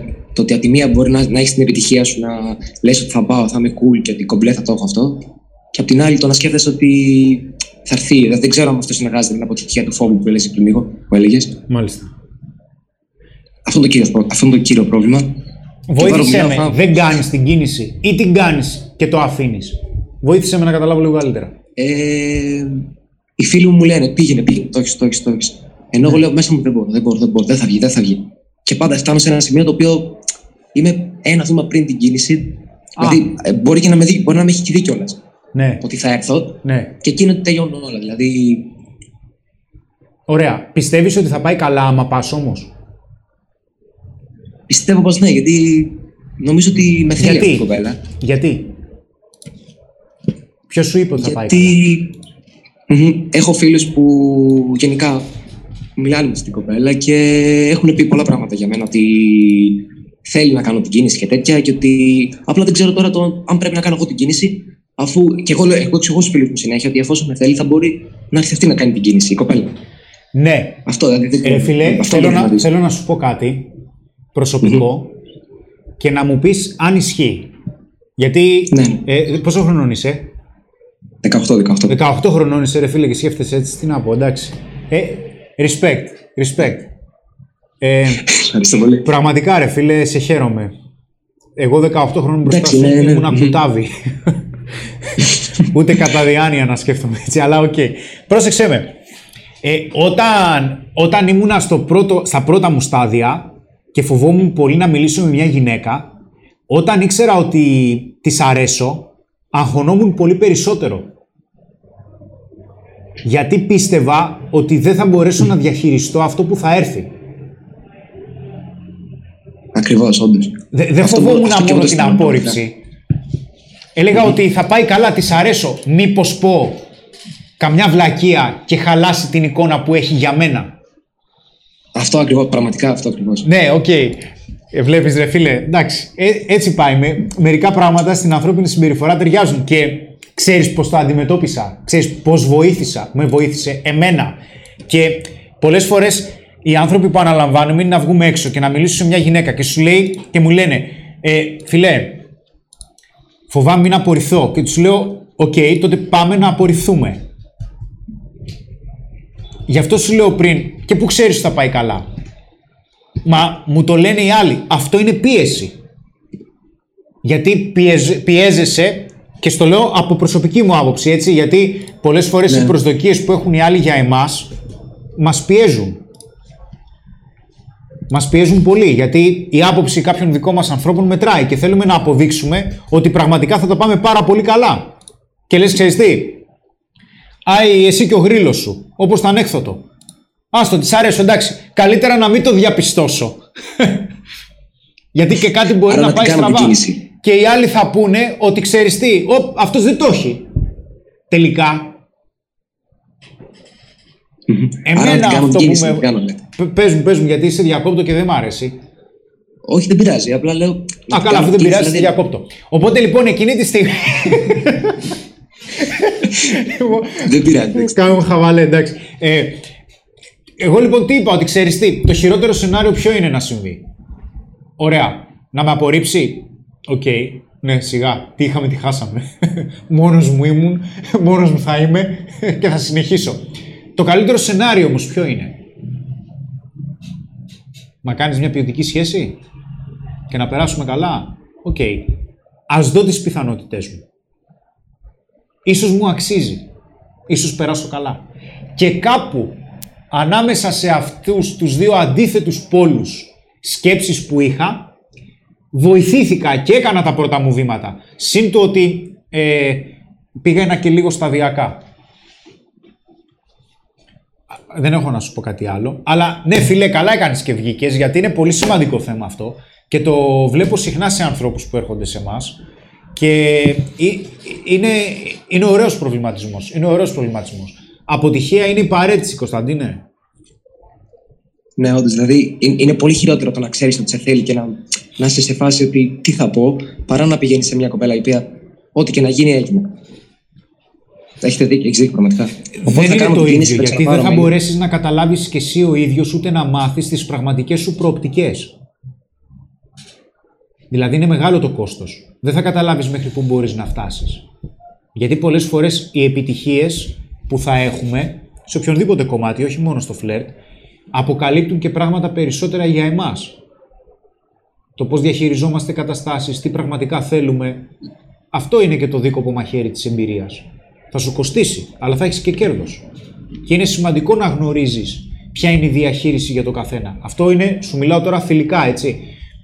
Ε, ναι, σαν να πίνουμε καφέ. Εγώ πίνω χυμό βέβαια, αλλά οκ. Okay. ναι, καταλαβαίνω.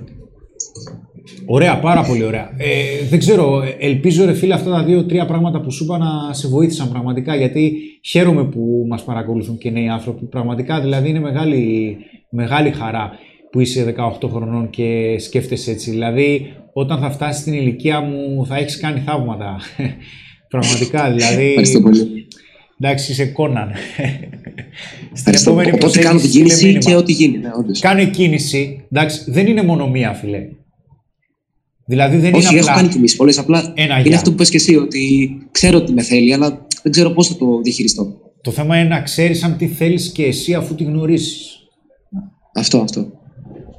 Τα φιλιά μου, ευχαριστούμε πολύ. Ευχαριστούμε πολύ. Ευχαριστώ πολύ, να είστε καλά. Καλή συνέχεια. Φιλιά, φιλιά. Μπράβο για τον τρόπο σκέψης του Κωνσταντίνου να πούμε Ωραίος, αρχικά. Και ο κόσμος λέει ωραία σχόλια εδώ. Λοιπόν, α, Λέει ο Άκης Ζάχος, Χρήστο, πιο πολλοί νέοι σας παρακολουθούν παρά μεγάλοι. Ναι, συμφωνώ. Δηλαδή και στατιστικά φαίνεται. Νέοι, ας πούμε, μέχρι 25-30 χρονών. Ναι, γιατί ε, είναι και πιο εξοικειωμένοι με την τεχνολογία, με το YouTube, με το Instagram, ναι, έτσι. Ναι, ναι, ναι. Γι' αυτό. Α, λέει ο, ο φίλος, ο Χρυσή Τομή, φίλε Κωνσταντίνε, για τον φίλο που βγήκε στο, στο live, καλύτερα να μετανιώσεις για αυτά που έκανες και όχι για αυτά που δεν έκανες. Μπορεί να σου βγει και σε καλό και συμφωνούμε. Πολύ ωραίο λέει ο Κωνσταντίνος Κωνσταντίνου που συνδέει το χρήσιμο με το κοινό στο live. Α, δεν ξέρω στη φάση είμαστε, Κάζιο. Ωραία. Να, να ετοιμάζεται ο Γιάννης, ο φίλος που έχει το, για το βραβείο. Κωνσταντίνε δεν μετανιώνεις για τίποτα, λέει ο Κον. Πας παρακάτω, απλώς τα καλύτερα έρχονται. Ο Μάκης λέει Κωνσταντίνε στην ηλικία σου, σκεφτόμουν και εγώ έτσι. Καλή συνέχεια και take care. Μπράβο, ρε παιδιά. Μπράβο. Νομίζω λέει πως ο τρόπος για να πετύχεις ένα στόχο είναι να σκέφτεσαι ποιος είσαι, ποιος θέλεις να είσαι και να κάνεις τα βήματα προς το στόχο σου. Βέβαια. Έχοντας στο μυαλό σου να το κάνεις μία μέρα τη φορά ο, ο Γκου. Ο Γκου είναι και μαθητής μας τώρα. Ναι, ναι, ναι, ναι. Ο Κωνσταντίνος μπήκε τώρα και στο chat. Ευχαριστώ πολύ, παιδιά. Λέει, θα κάνω την κίνηση. Ωραίος. Πάρα πολύ ωραία. ο Βλάσης Βλάσης Χρήστο λέει ανέκαθεν ήξερα ότι η αποτυχία είναι μέσα στη ζωή, είτε στα ερωτικά, είτε στα επαγγελματικά. Έχω φάει πολλές φαλιάρες και στα δύο. Θέλω να πετύχω αρκεί αυτό για να συνεχίσω να το παλεύω. Ναι. Θυμήσου τι είπα για την επιτυχία. Θυμήσου. Από τη στιγμή που θα καταφέρεις κάτι, μετά θα θέλεις να καταφέρεις κάτι άλλο. Δεν τελειώνει. Αυτό που μένει είναι το τι έμαθες από τις αποτυχίες. Γιατί ακόμα και οι παράμετροι που σε οδήγησαν στην επιτυχία μπορεί να σταματήσουν να δουλεύουν, να χρειαστεί να δεις άλλους. Θυμήσου το αυτό που σου λέω. Είναι καθοριστικό. Είναι, είναι σημαντικές οι αποτυχίες. Όσο πιο γρήγορα μπορείς να επανεστιάσεις την προσοχή σου στο τι μπορείς να μάθεις και τι μπορείς να βελτιώσεις, όχι, όχι μόνο θα ξεπερνάς γρήγορα τις αποτυχίες, αλλά θα, γρι- θα γίνεσαι και πολύ πιο γρήγορα καλύτερος. Δηλαδή, οκ, φαντάσου ότι σπάσε τον εαυτό σου στα δύο με το που έχεις μια αποτυχία. Είναι το συναίσθημα. Μην προσπαθείς να ξεφύγεις από αυτό. Μην προσπαθείς να πείσεις τον εαυτό σου να κάνει θετικές σκέψεις. Θα αισθανθείς σκατά. Απλά αυτό είναι οκ. Είναι οκ να σε επηρεάσει μια αποτυχία. Το ότι αισθάνεσαι με αυτόν τον τρόπο, μην προσπαθείς να το αποβάλεις. Θα μαλακώσει, θα χλιαρώσει και θα φύγει. Αλλά εκείνη τη στιγμή επανεστίασε και πες «OK, υπάρχουν δύο πράγματα. Τι μπορώ να μάθω, τι μπορώ να βελτιώσω». Και επιτόπου μπες, μπες επιτόπου σε, σε δράση. Μικρό, όσο μικρό και αν είναι το βήμα, σε δράση βελτίωσης. Γιατί θα είναι, θα είναι δραματική η εξέλιξή σου σε κάποιον τομέα αν παίρνεις ραγδαίο feedback. Ραγδαίο feedback. Βέβαια, για μένα, για μένα, ε, το, το πιο σοβαρό κομμάτι, το οποίο μου είναι και το πιο απαιτητικό για να διαχειριστώ αυτήν τη στιγμή στην θέση που έχω στην εταιρεία, είναι το ότι συνδέω ως αποτυχία την αργή πρόοδο. Δηλαδή, πολλές φορές βιάζομαι. Θεωρώ δηλαδή ότι αν κάτι δεν γίνεται στο ρυθμό και στην ταχύτητα που θέλω, είναι αποτυχία. Η αργή πρόοδος για εμένα είναι το, το πιο απαιτητικό κομμάτι που έχω να διαχειριστώ σε αυτό που μπορούμε να ονομάσουμε αποτυχία. Αλλά για όλα τα πράγματα υπάρχει ο νόμος της διαδικασίας. Για να μην έχει γίνει ακόμα σημαίνει ότι δεν είναι έτοιμες οι συνθήκες για να γίνει. Λέει εδώ ο Κωνσταντίνος Κωνσταντίνου Χριστό, είναι στα πλάνα σας να ασχοληθείτε με την επικοινωνία και την τόλμη και γενικά και στα επαγγελματικά λίγο πιο εντατικά από το κοίτα τη δουλειά σου που είναι τέρμα άξιο και συγχαρητήρια. Αρχικά να πούμε ότι έχουμε το masterclass που έχει να κάνει με social skills. Έτσι. Δηλαδή, ήδη κάνουμε κάτι τέτοιο, το οποίο είναι και μεικτό group. Ε, είναι και για άντρες και για γυναίκες αυτό το, το μάθημα. Είναι το creme de la creme των προγραμμάτων μας. Έχει να κάνει social skills που αξιοποιείς, κοινωνικές δεξιότητες δηλαδή, που αξιοποιείς σε κάθε τομέα της ζωής σου. Είτε μιλάμε για σχέσεις, είτε μιλάμε για φλερτ, είτε μιλάμε για επαγγελματικά. Δεν μπορεί δηλαδή να έχεις αυτό το, το οπλοστάσιο και να μην το αξιοποιήσεις οπουδήποτε. Από εκεί πέρα, ναι, ετοιμάζουμε για κάτι λίγο πιο business για τους ανθρώπους όμως που θέλουν να ασχοληθούν με τα εργασιακά επαγγελματικά, αλλά λίγο πιο μετά. Λίγο πιο μετά. Δεν υπάρχει κάτι αυτή τη στιγμή. Νομίζω έχουμε τον Γιάννη. Όποτε είσαι έτοιμος, μου λες Κάζιο. Αμ, Κάνα χρόνο στα live με φωνάζει γκους και θα αρχίσω να μπερδεύομαι. Γκάς, γκάς, εντάξει.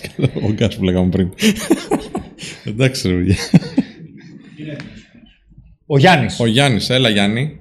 Παλιά καραβάνα και ο Γιάννης, θα καταλάβεις ποιος είναι. από τη φωνή. Γιάννη, καλησπέρα. Καλησπέρα Χρήστο, κατάλαβες Έλα, ποιος είμαι; αγόρι μου, πού είσαι; Τι κάνεις καλά εδώ πέρα, Αθήνα, Αθήνα, πώς είσαι; Εδώ, φίλε, παλεύουμε με την τρέλα και τους δαίμονες. Όπως όλοι. μου έχεις λείψει, Χρήστο, μου έχεις λείψει. Ελπίζω να μην σου έχω λείψει κι εγώ γιατί ήμουν δύσκολος μαθητής κάποτε. Άνθρωποι υπάρχουν μόνο, τι δύσκολοι μαθητές. Μακάρι να είστε δύσκολοι. Τι κάνεις, πώς είσαι; Καλά, καλά, φίλε. Είδα το live και θυμήθηκα μια παλιά ιστορία το 16 όταν ήμουν φοιτητής και με είχε βοηθήσει ο Ανέστης ε, από μεγάλη ήττα και αποτυχία που το τηλέφωνο του Ανέστη με έσωσε και στο λέω μέσα. Ε, μπαίνω στο ψητό ε, και στο τέλος θα κάνω και μια ερώτηση, αν δεν την έχω ξεχάσει μέχρι τότε. Ε, ήμουνα φοιτητής τότε και ήθελα, είχα μάθει για ένα διαγωνισμό επιχειρηματικότητας ε, στη Θεσσαλονίκη. Ήμουνα φοιτητής στη Σάμο και ενώ πέρναγα πάρα πολύ ωραία στο νησί, είχα ξοδέψει όλα τα χρήματα του μήνα, μαθαίνω ότι προκρίθηκα. Φεύγω με μόλις 50 ευρώ στην τσέπη, φεύγω για Θεσσαλονίκη, βρίσκω ένα ξάδερφο να μείνω και τα σχετικά. Και ενώ ε, επειδή γουστάρω αυτό που κάνω, ε, δεσμεύομαι και κοινωνικά ότι πάω να κερδίσω και γυρνάω, δεν, δεν υπάρχει κάτι άλλο για μένα. Έβλεπα μόνο την νίκη μπροστά μου, δηλαδή είχα πάρα πολύ και θετικά vibe και είχα πολύ καλή ενέργεια να πάω. Με το που φτάνω Θεσσαλονίκη, Χρήστο Σπύρο, ελπίζω Ανέστη να θυμάται την κορυφαία στιγμή τότε. την πρώτη μέρα του διαγωνισμού ε, και ενώ φεύγω από το διαγωνισμό βλέπω στο inbox στο facebook τρελά ένα εκατομμύριο μηνύματα, πάρα πολλά μηνύματα από συμφοιτητές μου για τρελό, ε, τρε, τρελό bullying, να το, να το πω bullying είναι πολύ κακή λέξη, αλλά ήταν ε, πολύ κακή κριτική, να το συνδέσω και με το Σκορτσιανίτη, πολύ κακή κριτική για το πρόσωπό μου από άτομα τα οποία δεν γνωρίζεις, ήταν ε, ανώνυμη κριτική ε, και στοχευμένη ε, σε μένα, καθημερινή, ε, φίλε και να σε τσακίζει. Να σε τσακίζει, να, να μην έχεις έναν ορατό εχθρό, να έχεις έναν αόρατο εχθρό. Και θυμάμαι πολύ χαρακτηριστικά να περπατάω στην Αριστοτέλους και όλο το σύστημά μου που με βοηθούσε για να πάω σε ένα διαγωνισμό και προετοιμαζόμουν μέρα νύχτα με όλες τις δυσκολίες που είχα, είχε γκρεμιστεί από μια κακή κριτική. Και εκείνη τη στιγμή είχα ξεχάσει όλη την εκπαίδευσή μου, όλη την εμπειρία μου, τους στόχους μου, τα πάντα, ε, μπροστά σε κάτι που λένε κάποιοι άλλοι για μένα και, και ούτε καν τους ξέρω για να, για να πω πόσο αξία έχει η γνώμη τους για μένα. Έχει κυριευτεί όλο το σύστημά μου από τόσα αρνητικά συναισθήματα. Γιάννη, Και- συγγνώμη που σε διακόπτω. Συγγνώμη που σε διακόπτω. Είναι σημαντικό αυτό που θέλω να ρωτήσω. Αυτή η κριτική σε επηρέασε τόσο γιατί τη θεωρούσες αδική ή γιατί σε χτύπαγε και σε κάποιες φοβίες προσωπικές που μπορεί να είχες και εσύ ο ίδιος; Δεν ξέρω τι είναι δίκαιο και άδικο. Χρήστο, θεωρώ τη ζωή άδικη, γι' αυτό είναι και ωραία. Κάπου το έχω διαβάσει αυτό και το πιστεύω. Ε, εγώ πάντα θεωρώ τον εαυτό μου τέρμα ταπεινό. Οπότε, δηλαδή, θα σου πω ότι με έθιξε σε αυτό που αγαπώ και δουλεύω, τον επαγγελματισμό μου. Επειδή είμαι ταπεινός, δέχτηκα την κριτική και από κάποιον που δεν ήξερα. Δηλαδή, ήταν κακοπροαίρετη. Καταλαβες. Δηλαδή, Κατάλαβα. θα το πάω στο δεύτερο, στο φόβο. Δεν- γιατί δεν μπορώ να πω ότι είναι κάτι άδικο, δυστυχώς. σω να είναι και μειονέκτημά μου αυτό. Θα, θα τα ακούσω όλα. Δηλαδή και από κάποιον ε, που μόλις μπήκε στη σχολή, μόλις ρε παιδί μου, ενώ εγώ μπορεί να έχω κάνει και 100 χρόνια εμπειρία σε κάτι, θα, θα ακούσω και κάποιον που μπήκε πρώτη μέρα να μου πει κάτι. Ε, τότε το άκουγα πιο πολύ, τώρα το φιλτράρω λίγο περισσότερο. Δεν ξέρω αν σε βοήθησα. Να Κατάλαβα, συνεχίσω ή θες κατάλαβα, να ναι. μου πεις κάτι άλλο. Οπότε περπατάς στην Συνεχίζω, Αριστοτέλους. Αρχίζεις και δέχεσαι Ναι, την ναι, κριτική. ναι. Και έχεις Λέει και- ξεχάσει όλη την εκπαίδευση. Σωστά; Όλο, τα, τα πάντα, τα πάντα, τα πάντα όλα. Και, ε, έχω καταρρεύσει εκείνη τη στιγμή, είμαι ουγκιασμένο και έχω, εκείνη τη στιγμή, Χρήστο, έχω αποτύχει. Εκείνη τη στιγμή έχω αποτύχει, αλλά συναισθηματικά νιώθω ότι την αποτυχία 100% αλλά λογικά βλέπω, βλέπω και την εκπαίδευσή μου, βλέπω και ότι εγώ μπορώ να ανταπεξέλθω και να το προσπεράσω αυτό, αλλά εκείνη τη στιγμή έχει επικρατήσει συνέστημα. Παίρνω τον Ανέστη ε, εκείνο το βράδυ τηλέφωνο και φίλε με είχε συνεφέρει ειλικρινά ε, λίγο πριν τα παρατήσω, λίγο πριν πω ότι γυρνάω σπίτι να κοιμηθώ και δεν ασχολούμαι καθόλου να δουλέψω όλο το βράδυ για, να, για ένα διαγωνισμό. Ε, για- και είναι πιο σημαντικό για μένα να καταλάβω αυτή την κριτική και αν τελικά είναι κάποια πράγματα που εγώ πρέπει να βελτιώσω με βάση αυτή την κριτική ή πρέπει να ξεχάσω την κριτική, να κοιτάξω το στόχο μου και μόνο αυτό για τον οποίο ήρθα στη Θεσσαλονίκη να κάνω και να πάω μπροστά. Κατάλαβα εκείνη τη στιγμή αυτό το μάθημα που πήρα, Χρήσο, και θέλω να το σχολιάσεις και εσύ μετά, αλλά θα σου πω πρώτα αυτό που κατάλαβα εγώ, είναι ότι ε, καμιά φορά όταν παίρνουμε μια απόφαση πρέπει να τη στηρίξουμε μέχρι τέλος, ένα, δε- μετά να ακούσουμε την κριτική και δεύτερον, να, να μην μας ενδιαφέρει, τουλάχιστον εμένα, να μην με ενδιαφέρει ε, η κριτική από άτομα που στο αξιακό μου σύστημα δεν είναι ψηλά. Να, να την διαγράφω τελείως. Ναι. Και πώς μπορείς να καταλάβεις ότι η κριτική αυτή δεν είναι σωστή ή όχι; Αν είναι ανώνυμη την απορρίπτω. Αν είναι Γιατί; επώνυμη θα δω τι αξία έχει το άτομο που την κάνει Γιατί; για μένα. Θα, θα σου Ξαναπες πω το, δεν κάτι. σ' άκουσα. Θα σου πω κάτι. Ναι.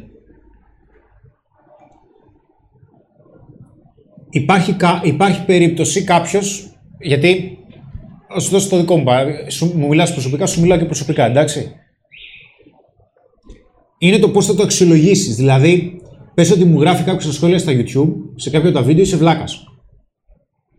Είσαι παπατζής. Πριν περίπου 2-3 χρόνια θα το βλέπα στον ύπνο μου. Τώρα καταλαβαίνω τους ψυχολογικούς λόγους που μπορεί να το κάνει. Αλλά είναι και πολύ δύσκολο να ξέρω κι εγώ ίδιος ποιος είμαι.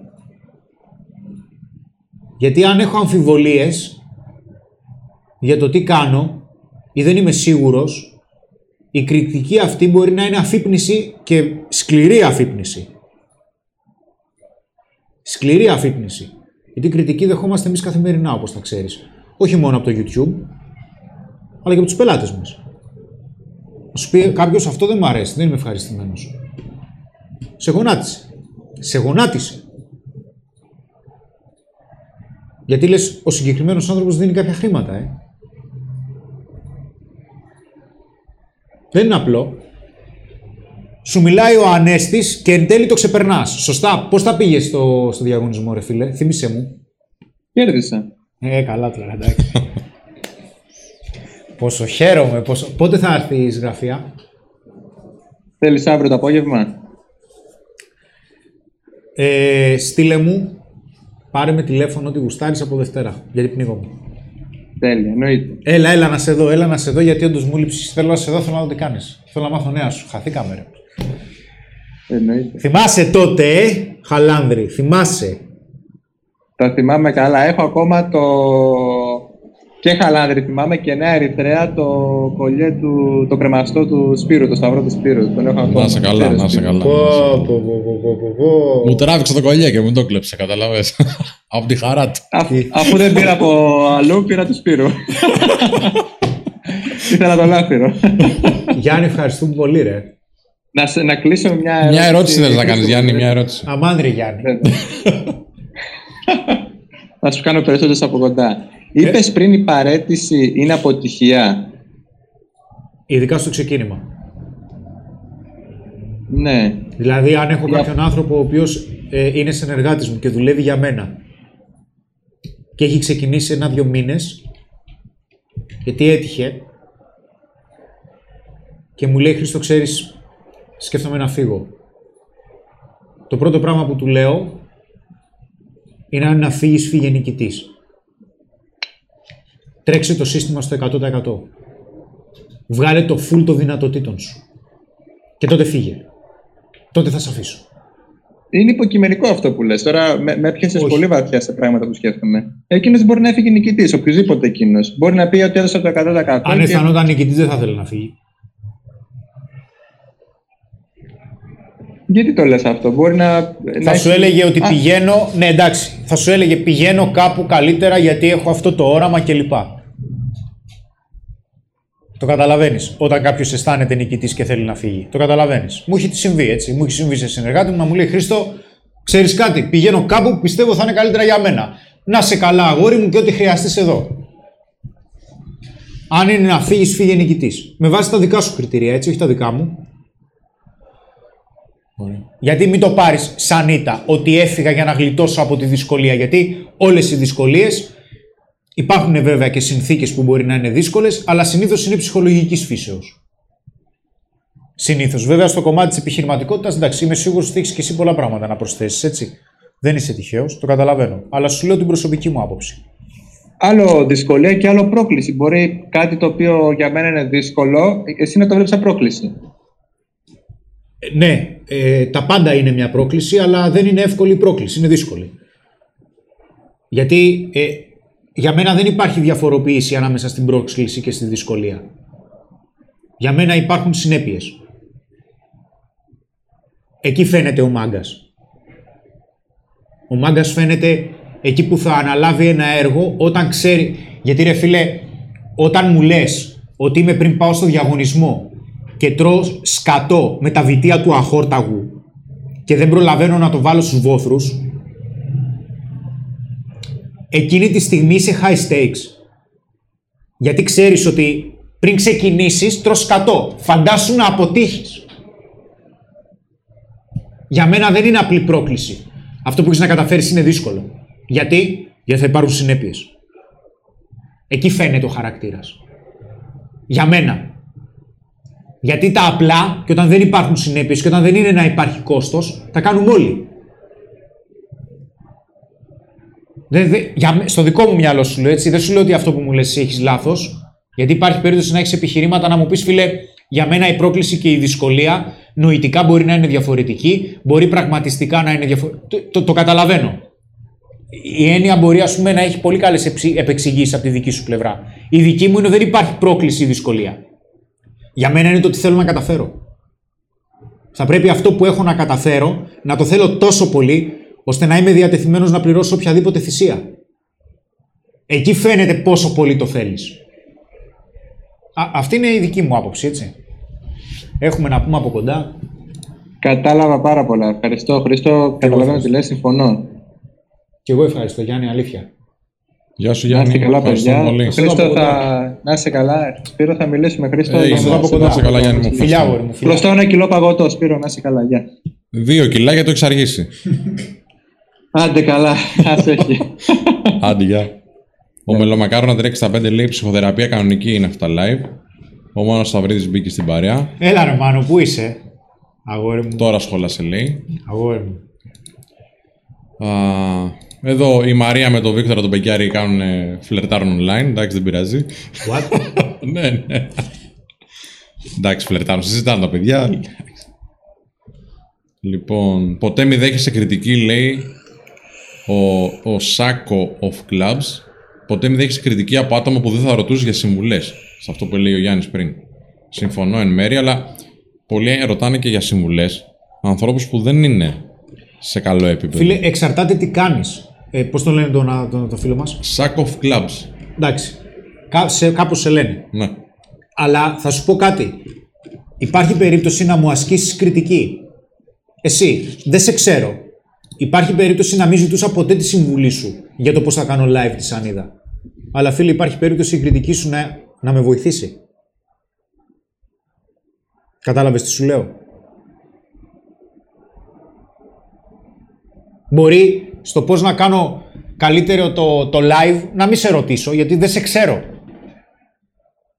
Αλλά υπάρχει περίπτωση να μου γράψεις μια κριτική και να πεις παιδιά παρακολουθώ το live κάντε και αυτό και να πω oh ή δεν μου αρέσει που ο Χρήστος ατμίζει ε, δεν μου αρέσει που ο Χρήστος φωνάζει, πίνει χυμό ή έχει τέσσερα χρώματα μαρκαδόρων αλλά μπορεί να μου πεις κάτι και να έχεις δίκιο να με, να με τσιτώσεις και να πω κοίτα να δεις οπότε κρατάω και μικρό καλάθι σε αυτό θα βγάλουμε άλλο ένα live Άλλον έναν, ο Βλάσης Βλάσης έχει στείλει και περιμένουμε να δεχτεί την πρόσκλησή μας για το live. Βλάση Βλάση, ετοιμάσου σε παρακαλώ, αλλά είναι και ο φίλος ο, ο Γκάν Ρος και έχουμε και τον φίλο το Φέδωνα. Δεν ξέρω, δεν θα προλάβουμε και τους τρεις, αλλά όποιος καταφέρει, έτσι ναι. Όποιος μπει πρώτο.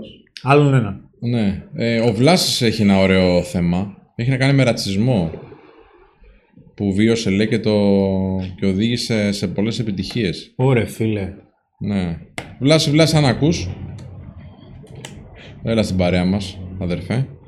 Λοιπόν, αν έχεις διαβάσει, λέει, το Anti-Fragile του Taleb, λέει, ο, ε, εντάξει. Φίλε, έχω διαβάσει όλα τα βιβλία του Τάλεμπ από δύο φορές. Και από ανάποδα. Ειδικά το, Bla- ε, ειδικά το, ε, και, και με κλειστά μάτια. Ε, ειδικά το Black Swan. Ειδικά το Black Swan. Έρωτας, ήταν με την πρώτη ματιά ο Τάλεμπ. Πολύ δυνατό το σημερινό live, λέει ο Sun Stars. Α, καιρό είχαμε να σε ακούσουμε σένα. Θυμάμαι το username. Ελπίζω να είσαι καλά. Τους παρακολουθούμε έναν ένα. Βέβαια, ε, Τι τους κάνετε; θυμάμαι, τους πιο πολλούς τους θυμάμαι, Χρήστο. Ναι, ναι, οκ. Α, λέει εδώ ο φίλος ο Μολών Λαβέ, να, ωραίο, μη δέχεσαι συμβουλές από άτομα τα οποία δεν πρόκειται να υποστούν επιρροές από τη συνέπεια της συμβουλής αν τη θέσει σε πράξη. Αυτό ναι.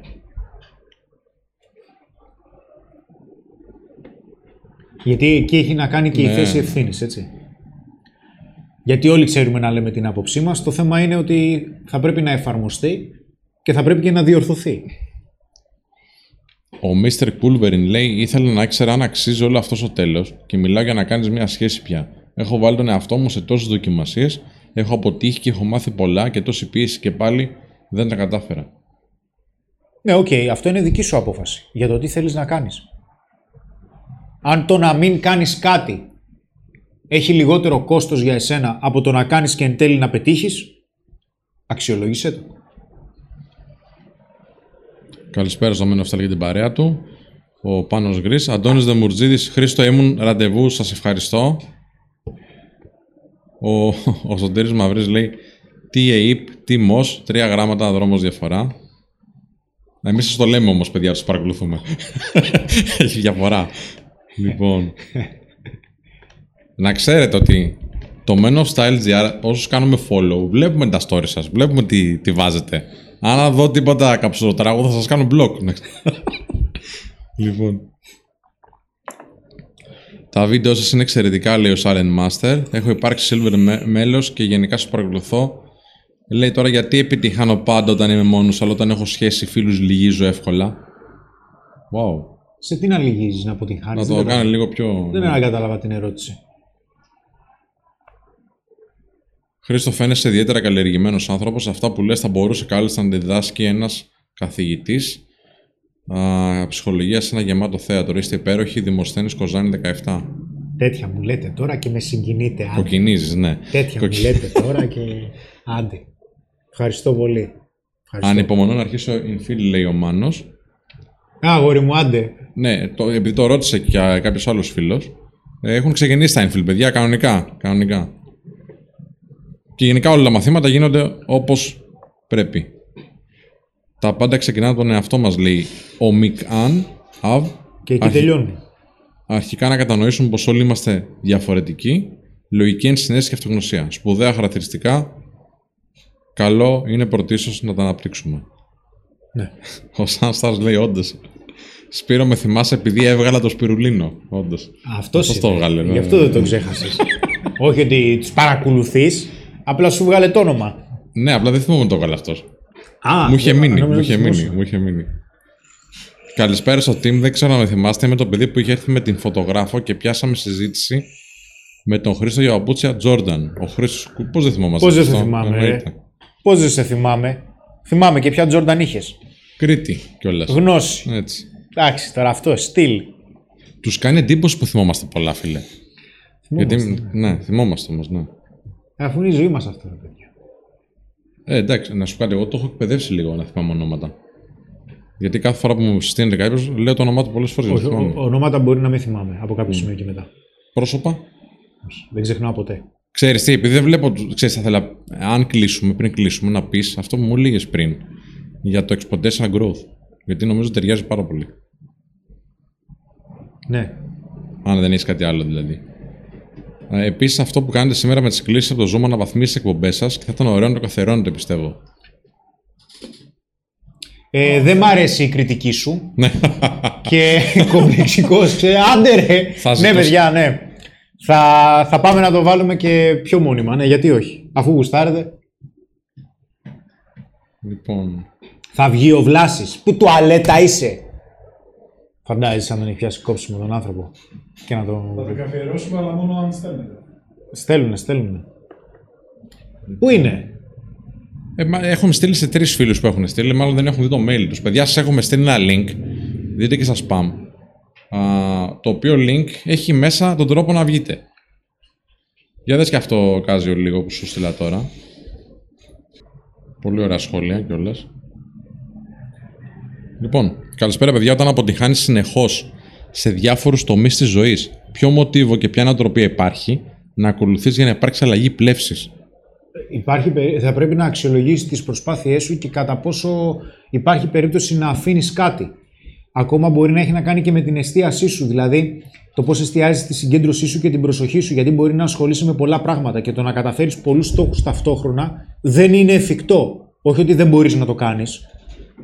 Το να προσπαθείς και να αναλώνεσαι σε πολλούς σημαντικούς τομείς, σημαντικούς στόχους, υπάρχει περίπτωση να μην μπορείς να καταφέρεις τίποτα. Καλύτερα να συγκεντρώνεσαι σε ένα πράγμα και να βλέπεις τι δουλεύει και να το βελτιώνεις. Α, α, ελπίζω να σου απάντησε γιατί η ερώτηση σου είναι λίγο γενική. Δεν μπαίνετε live να τα πείτε. Από την αποτυχία, λέει ο Μπάμπης, από την αποτυχία παίρνεις ευτυχία. Χρήστο να θυμάσαι ότι είσαι από τα πιο ξεχωριστά άτομα που έχω γνωρίσει. Διαφέρεις ρε τεράστια. Ευχαριστώ πολύ, ευχαριστώ. Τέτοια μου λένε τώρα. Καλό ήθελε να πει τώρα, γιατί ξεχωριστός είπε, δεν σου είπε. Αρχίζω τώρα και εγώ να κυκλοφορώ με γούνες, Ναι, ναι, ναι. καδένες και τέτοια γυαλιά ηλίου. Θα την ακούσω με αυτά που μου λέτε. Ο Αντώνης να δει το mail του που έστειλε τώρα. Έστειλε ο Αντώνης και κάτι είπε που διαφωνώ. Ναι, ναι. Αλλά είναι καλό. Ε, Κωνσταντίνος λέει: Χρήσος, έχω πετύχει στον Αντρέα να τρώσει σουβλάκι. Φοβερά δεν είναι τα καλαμάκια. Είναι πολύ σχεδόν. Ποιον Αντρέα τώρα λέει; Φιλαδέλφια. Νέα Φιλαδέλφια με πέτυχες ρε. Ποιον Αντρέα. Στη Φιλαδέλφια. Ποιος έχει, έχεις Αντρέα εκεί κοντά; Αντρέας μου φαίνεται λέγεται. Αυτός που έχει το σουλατζίδικο. Εντάξει, καλά είναι τα Με έχεις καλά. πετύχει Κυριακή; Γιατί δεν μίλησες, Μωρέ. Μιλήστε μου. Μπορεί να ήμουν με την οικογένειά μου και να μην μίλησες, αλλά δεν με πειράζει. Σιγά. Ξένοι. Μπλουζάρα λέει ο Ρακλής Διακομόπουλος. Εντάξει, παιδιά, κοιτάξτε. α, το συγκεκριμένο ρούχο είναι φτιαγμένο από μετάξι το οποίο επεξεργάζεται πάνω από δύο αιώνες. Έτσι. Εντάξει, έχει την ικανότητα να σας κάνει μασάζ σε περίπτωση που έχετε κόμπους στην πλάτη που θα περάσουν, ακόμα και σπυράκια, έχει την ικανότητα να εξαφανίζει.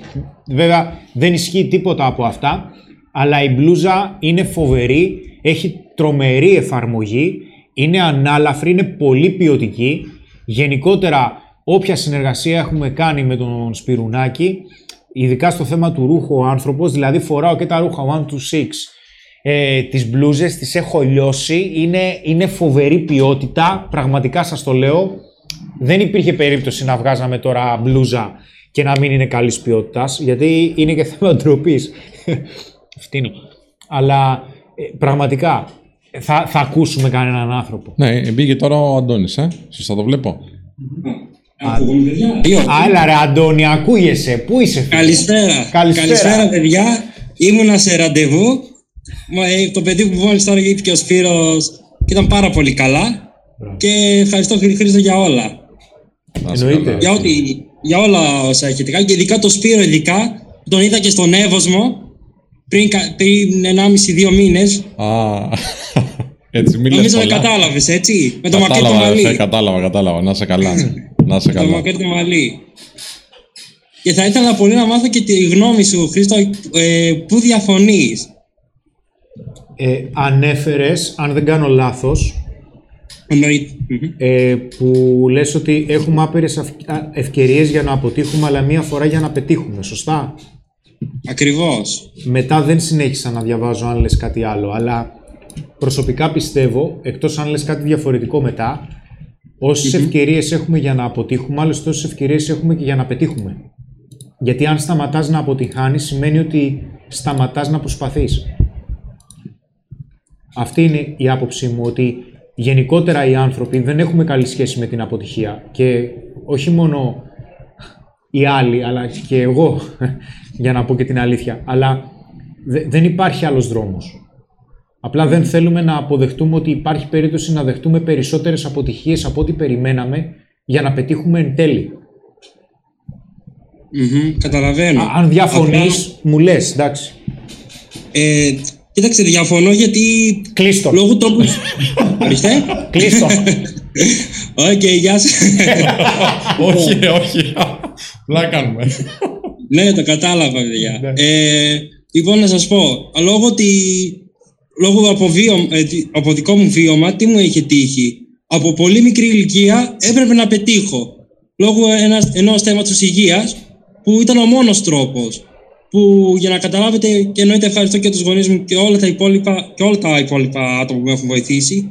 Μέχρι την ηλικία των 16 δεν είχα, άλλη επι- δεν είχα άλλο λόγο. Και μόλις, τα, κα- μόλις το κατάφερα έλεγα οκ, το κατάφερα αυτό το στόχο. Είχα μόνο μια ευκαιρία για να πετύχω και μετά λέω ότι θέλω να, πετύχω, να πετύχω και σε άλλα πράγματα. Μέχρι τότε λέγανε ότι δεν μπορώ να δώσω πανελλήνιες κτλ. Όχι, εγώ θα δώσω αποτυχία, αποτυχία, αποτυχία. Ε, τη μέρα των εξετάσεων είχα μόνο μια ευκαιρία τουλάχιστον να πετύχω και τα κατάφερα. Μετά στο κομμάτι το, ε, του φλερτ δεν το είχα πολύ δυνατά.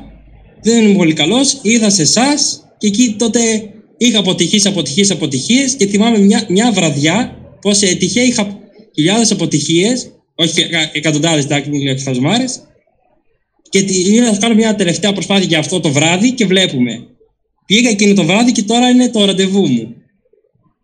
Και, και είχα πει αυτό στον εαυτό του. πολλές φορές χίλιες πόρτες να μην σου ανοίξουν, αλλά να σου ανοίξει η τελευταία πόρτα, αυτή χρειάζεται. Μία πόρτα. Και μετά την αξιολογείς διαφορετικά. Ναι. Θα συμφωνήσω. Μμμ. Πες μου, Δηλαδή, ποιος είναι ναι, ο, παρακαλώ. ο επόμενος σημαντικός στόχος που θέλεις να καταφέρεις στη ζωή σου; λοιπόν, ο πιο σημαντικός στόχος μου Γιατί έχεις καταφέρει το- πολλά. Ναι, λοιπόν, εγώ από μικρός, λόγω όπως είπα αυτό το βίωμα, ήταν και ο λόγος που έπρεπε να. Λέω, δεν γίνεται να μην βοηθάω ανθρώπους. Λέω, τι ήμουν, τι ήμουν τόσα χρόνια στα νοσοκομεία. Λέω, ωραία, αυτό το πράγμα θα σπουδάσω. Ωραία. Και βλέπω ότι. Βλέπω, βλέπω ότι στο τέλος πάντων. Για μένα είναι σαν σχολείο πλέον το νοσοκομείο, με λίγα λόγια.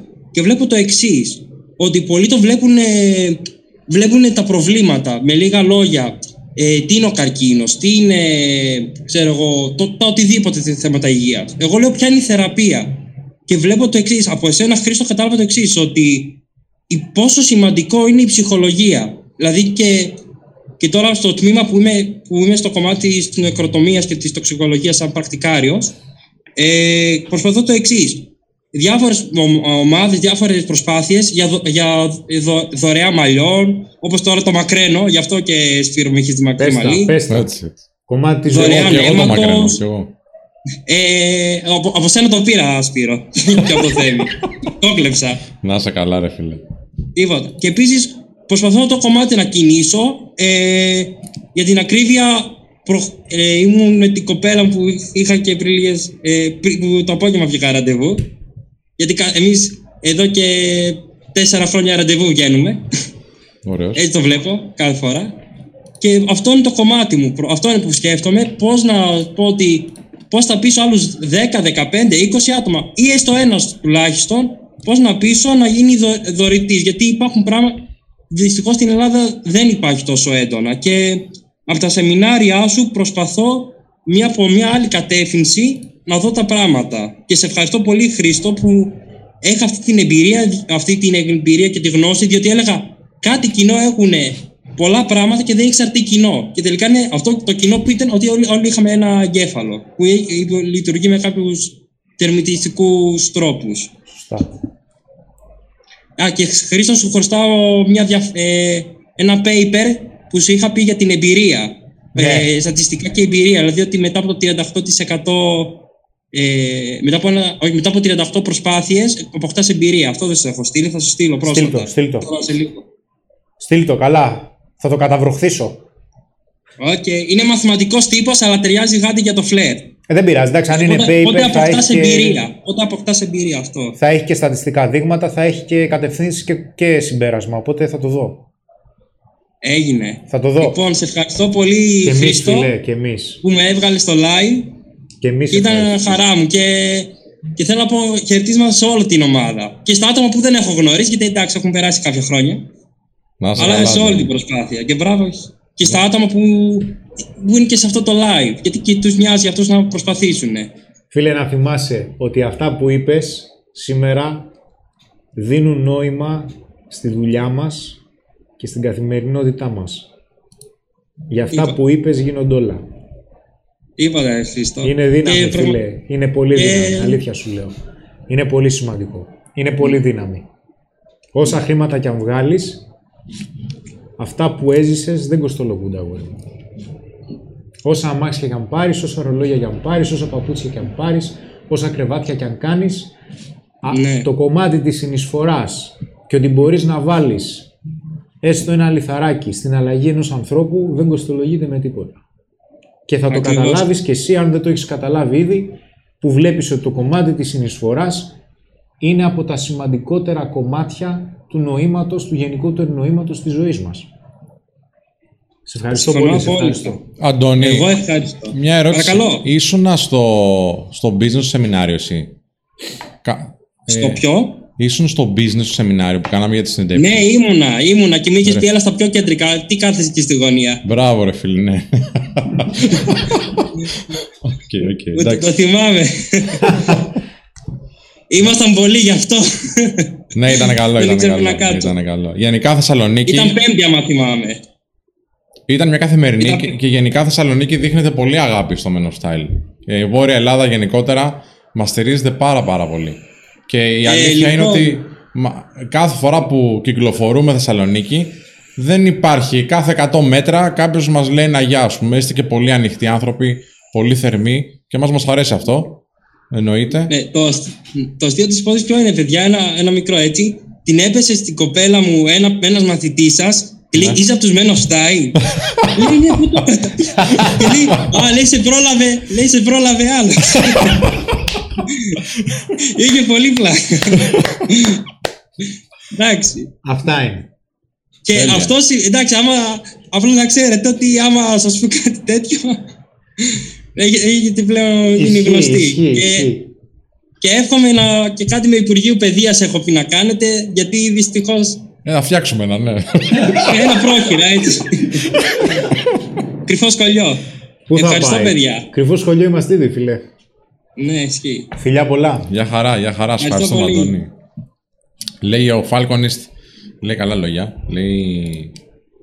Α, γιατί λέει οι Αθηνές στον πάρουν. Όχι, ρε φίλε, δεν είπα αυτό. Sorry, δεν είναι σε αυτό. Ε, Απλά είναι πολύ πολύ αγάπη που λαμβάνουμε όταν πηγαίνουμε πάνω, γιατί πηγαίνουμε πιο σπάνια από ότι είμαστε στην Αθήνα, όπως καταλαβαίνεις, και μας ψάχνουν οι άνθρωποι να μας βρουν. Εδώ μας βλέπουν πιο εύκολα. Έρχονται στα γραφεία μας όποτε θέλουν και είναι πιο απλά τα πράγματα. Άσε που και η Αθήνα είναι απλωμένη, ενώ στη Θεσσαλονίκη, άμα κυκλοφορεί στο κέντρο, όλος ο κόσμος πάει σχετικά στο κέντρο. Άρα μας βρίσκουν και πιο εύκολα εκεί. Λοιπόν, ο, ο φίλος ο. Ο Falconist. Ο, ο Fear- συγγνώμη, αυτό το είπε ο Falconist. Ο Fearless Gaming λέει: Τρομερό αυτό που κάνετε, παιδιά. Συνεχίστε, βοηθάτε πολύ κόσμο και πάνω απ' όλα έχετε δημιουργήσει μια πολύ ωραία παρέα. Ο Άρης λέει: Χρήση του μπάνια σε. Ψήσου να κάνεις κανένα βιντεάκι με γυμναστική. Α, ε, φίλε, να σου πω κάτι. Ε, έχω, έχω μπει σε... Να προσέξω περισσότερο τη διατροφή μου, όχι σε διατροφή, για να μην λέω βλακίες. Και αυτό που έκανα είναι ότι κάνω δύο-τρεις φορές την εβδομάδα προπόνηση πυγμαχίας. Στάνταρ αυτό. Με, με, με, με στεγνώνει, με λιώνει εμένα αυτή η προπόνηση προφανώς. Ταυτόχρονα ξέρεις τι έκανα. Κάθε πρωί, πριν έρθω στη δουλειά, κάνω 50 κάμψεις. Όχι απανοτές. Κάνω 4 δωδεκάρες. 40 διάρες. Και... και μετά παίρνω και ένα σκουπ πρωτεΐνης. Και έρχομαι στη δουλειά μετά. Όχι απάνω το, είσαι πιάσει. Ε, Ρε φίλε, γιατί το Sorry, κάνεις sorry, αυτό; sorry, sorry. Δεν σε μάτσε στο διάλογο. Μία με διακόπτει ο ένας, μία ο άλλος. Αφήστε με. Λοιπόν, Sorry, sorry. τέλος πάντων, δεν θα το πω. Όχι, ότι δεν το είπα. Εντάξει. Μάλλον αυτό με έκανε και πήρα. Δεν ξέρω, δεν έχω κάνει κάτι. Μη, μη φανταστείς, ας πούμε, γιατί βάρη έχω να κάνω περισσότερο από 4,5-5 χρόνια να πιάσω αλτήρα, ας πούμε, και να κάνω βάρη. Δεν κάνω βάρη, μόνο, μόνο πυγμαχία κάνω. Αλλά ευχαριστώ. Άντε βλάκα. Λοιπόν, ε, Πά- περίμενε, Πάνος Βασιλόπουλος, Ναι. δάσκαλε, το βλέπω με την κοπέλα μου, σας ευχαριστώ. αγόρι μου, φιλιά. Εντάξει, αυτά.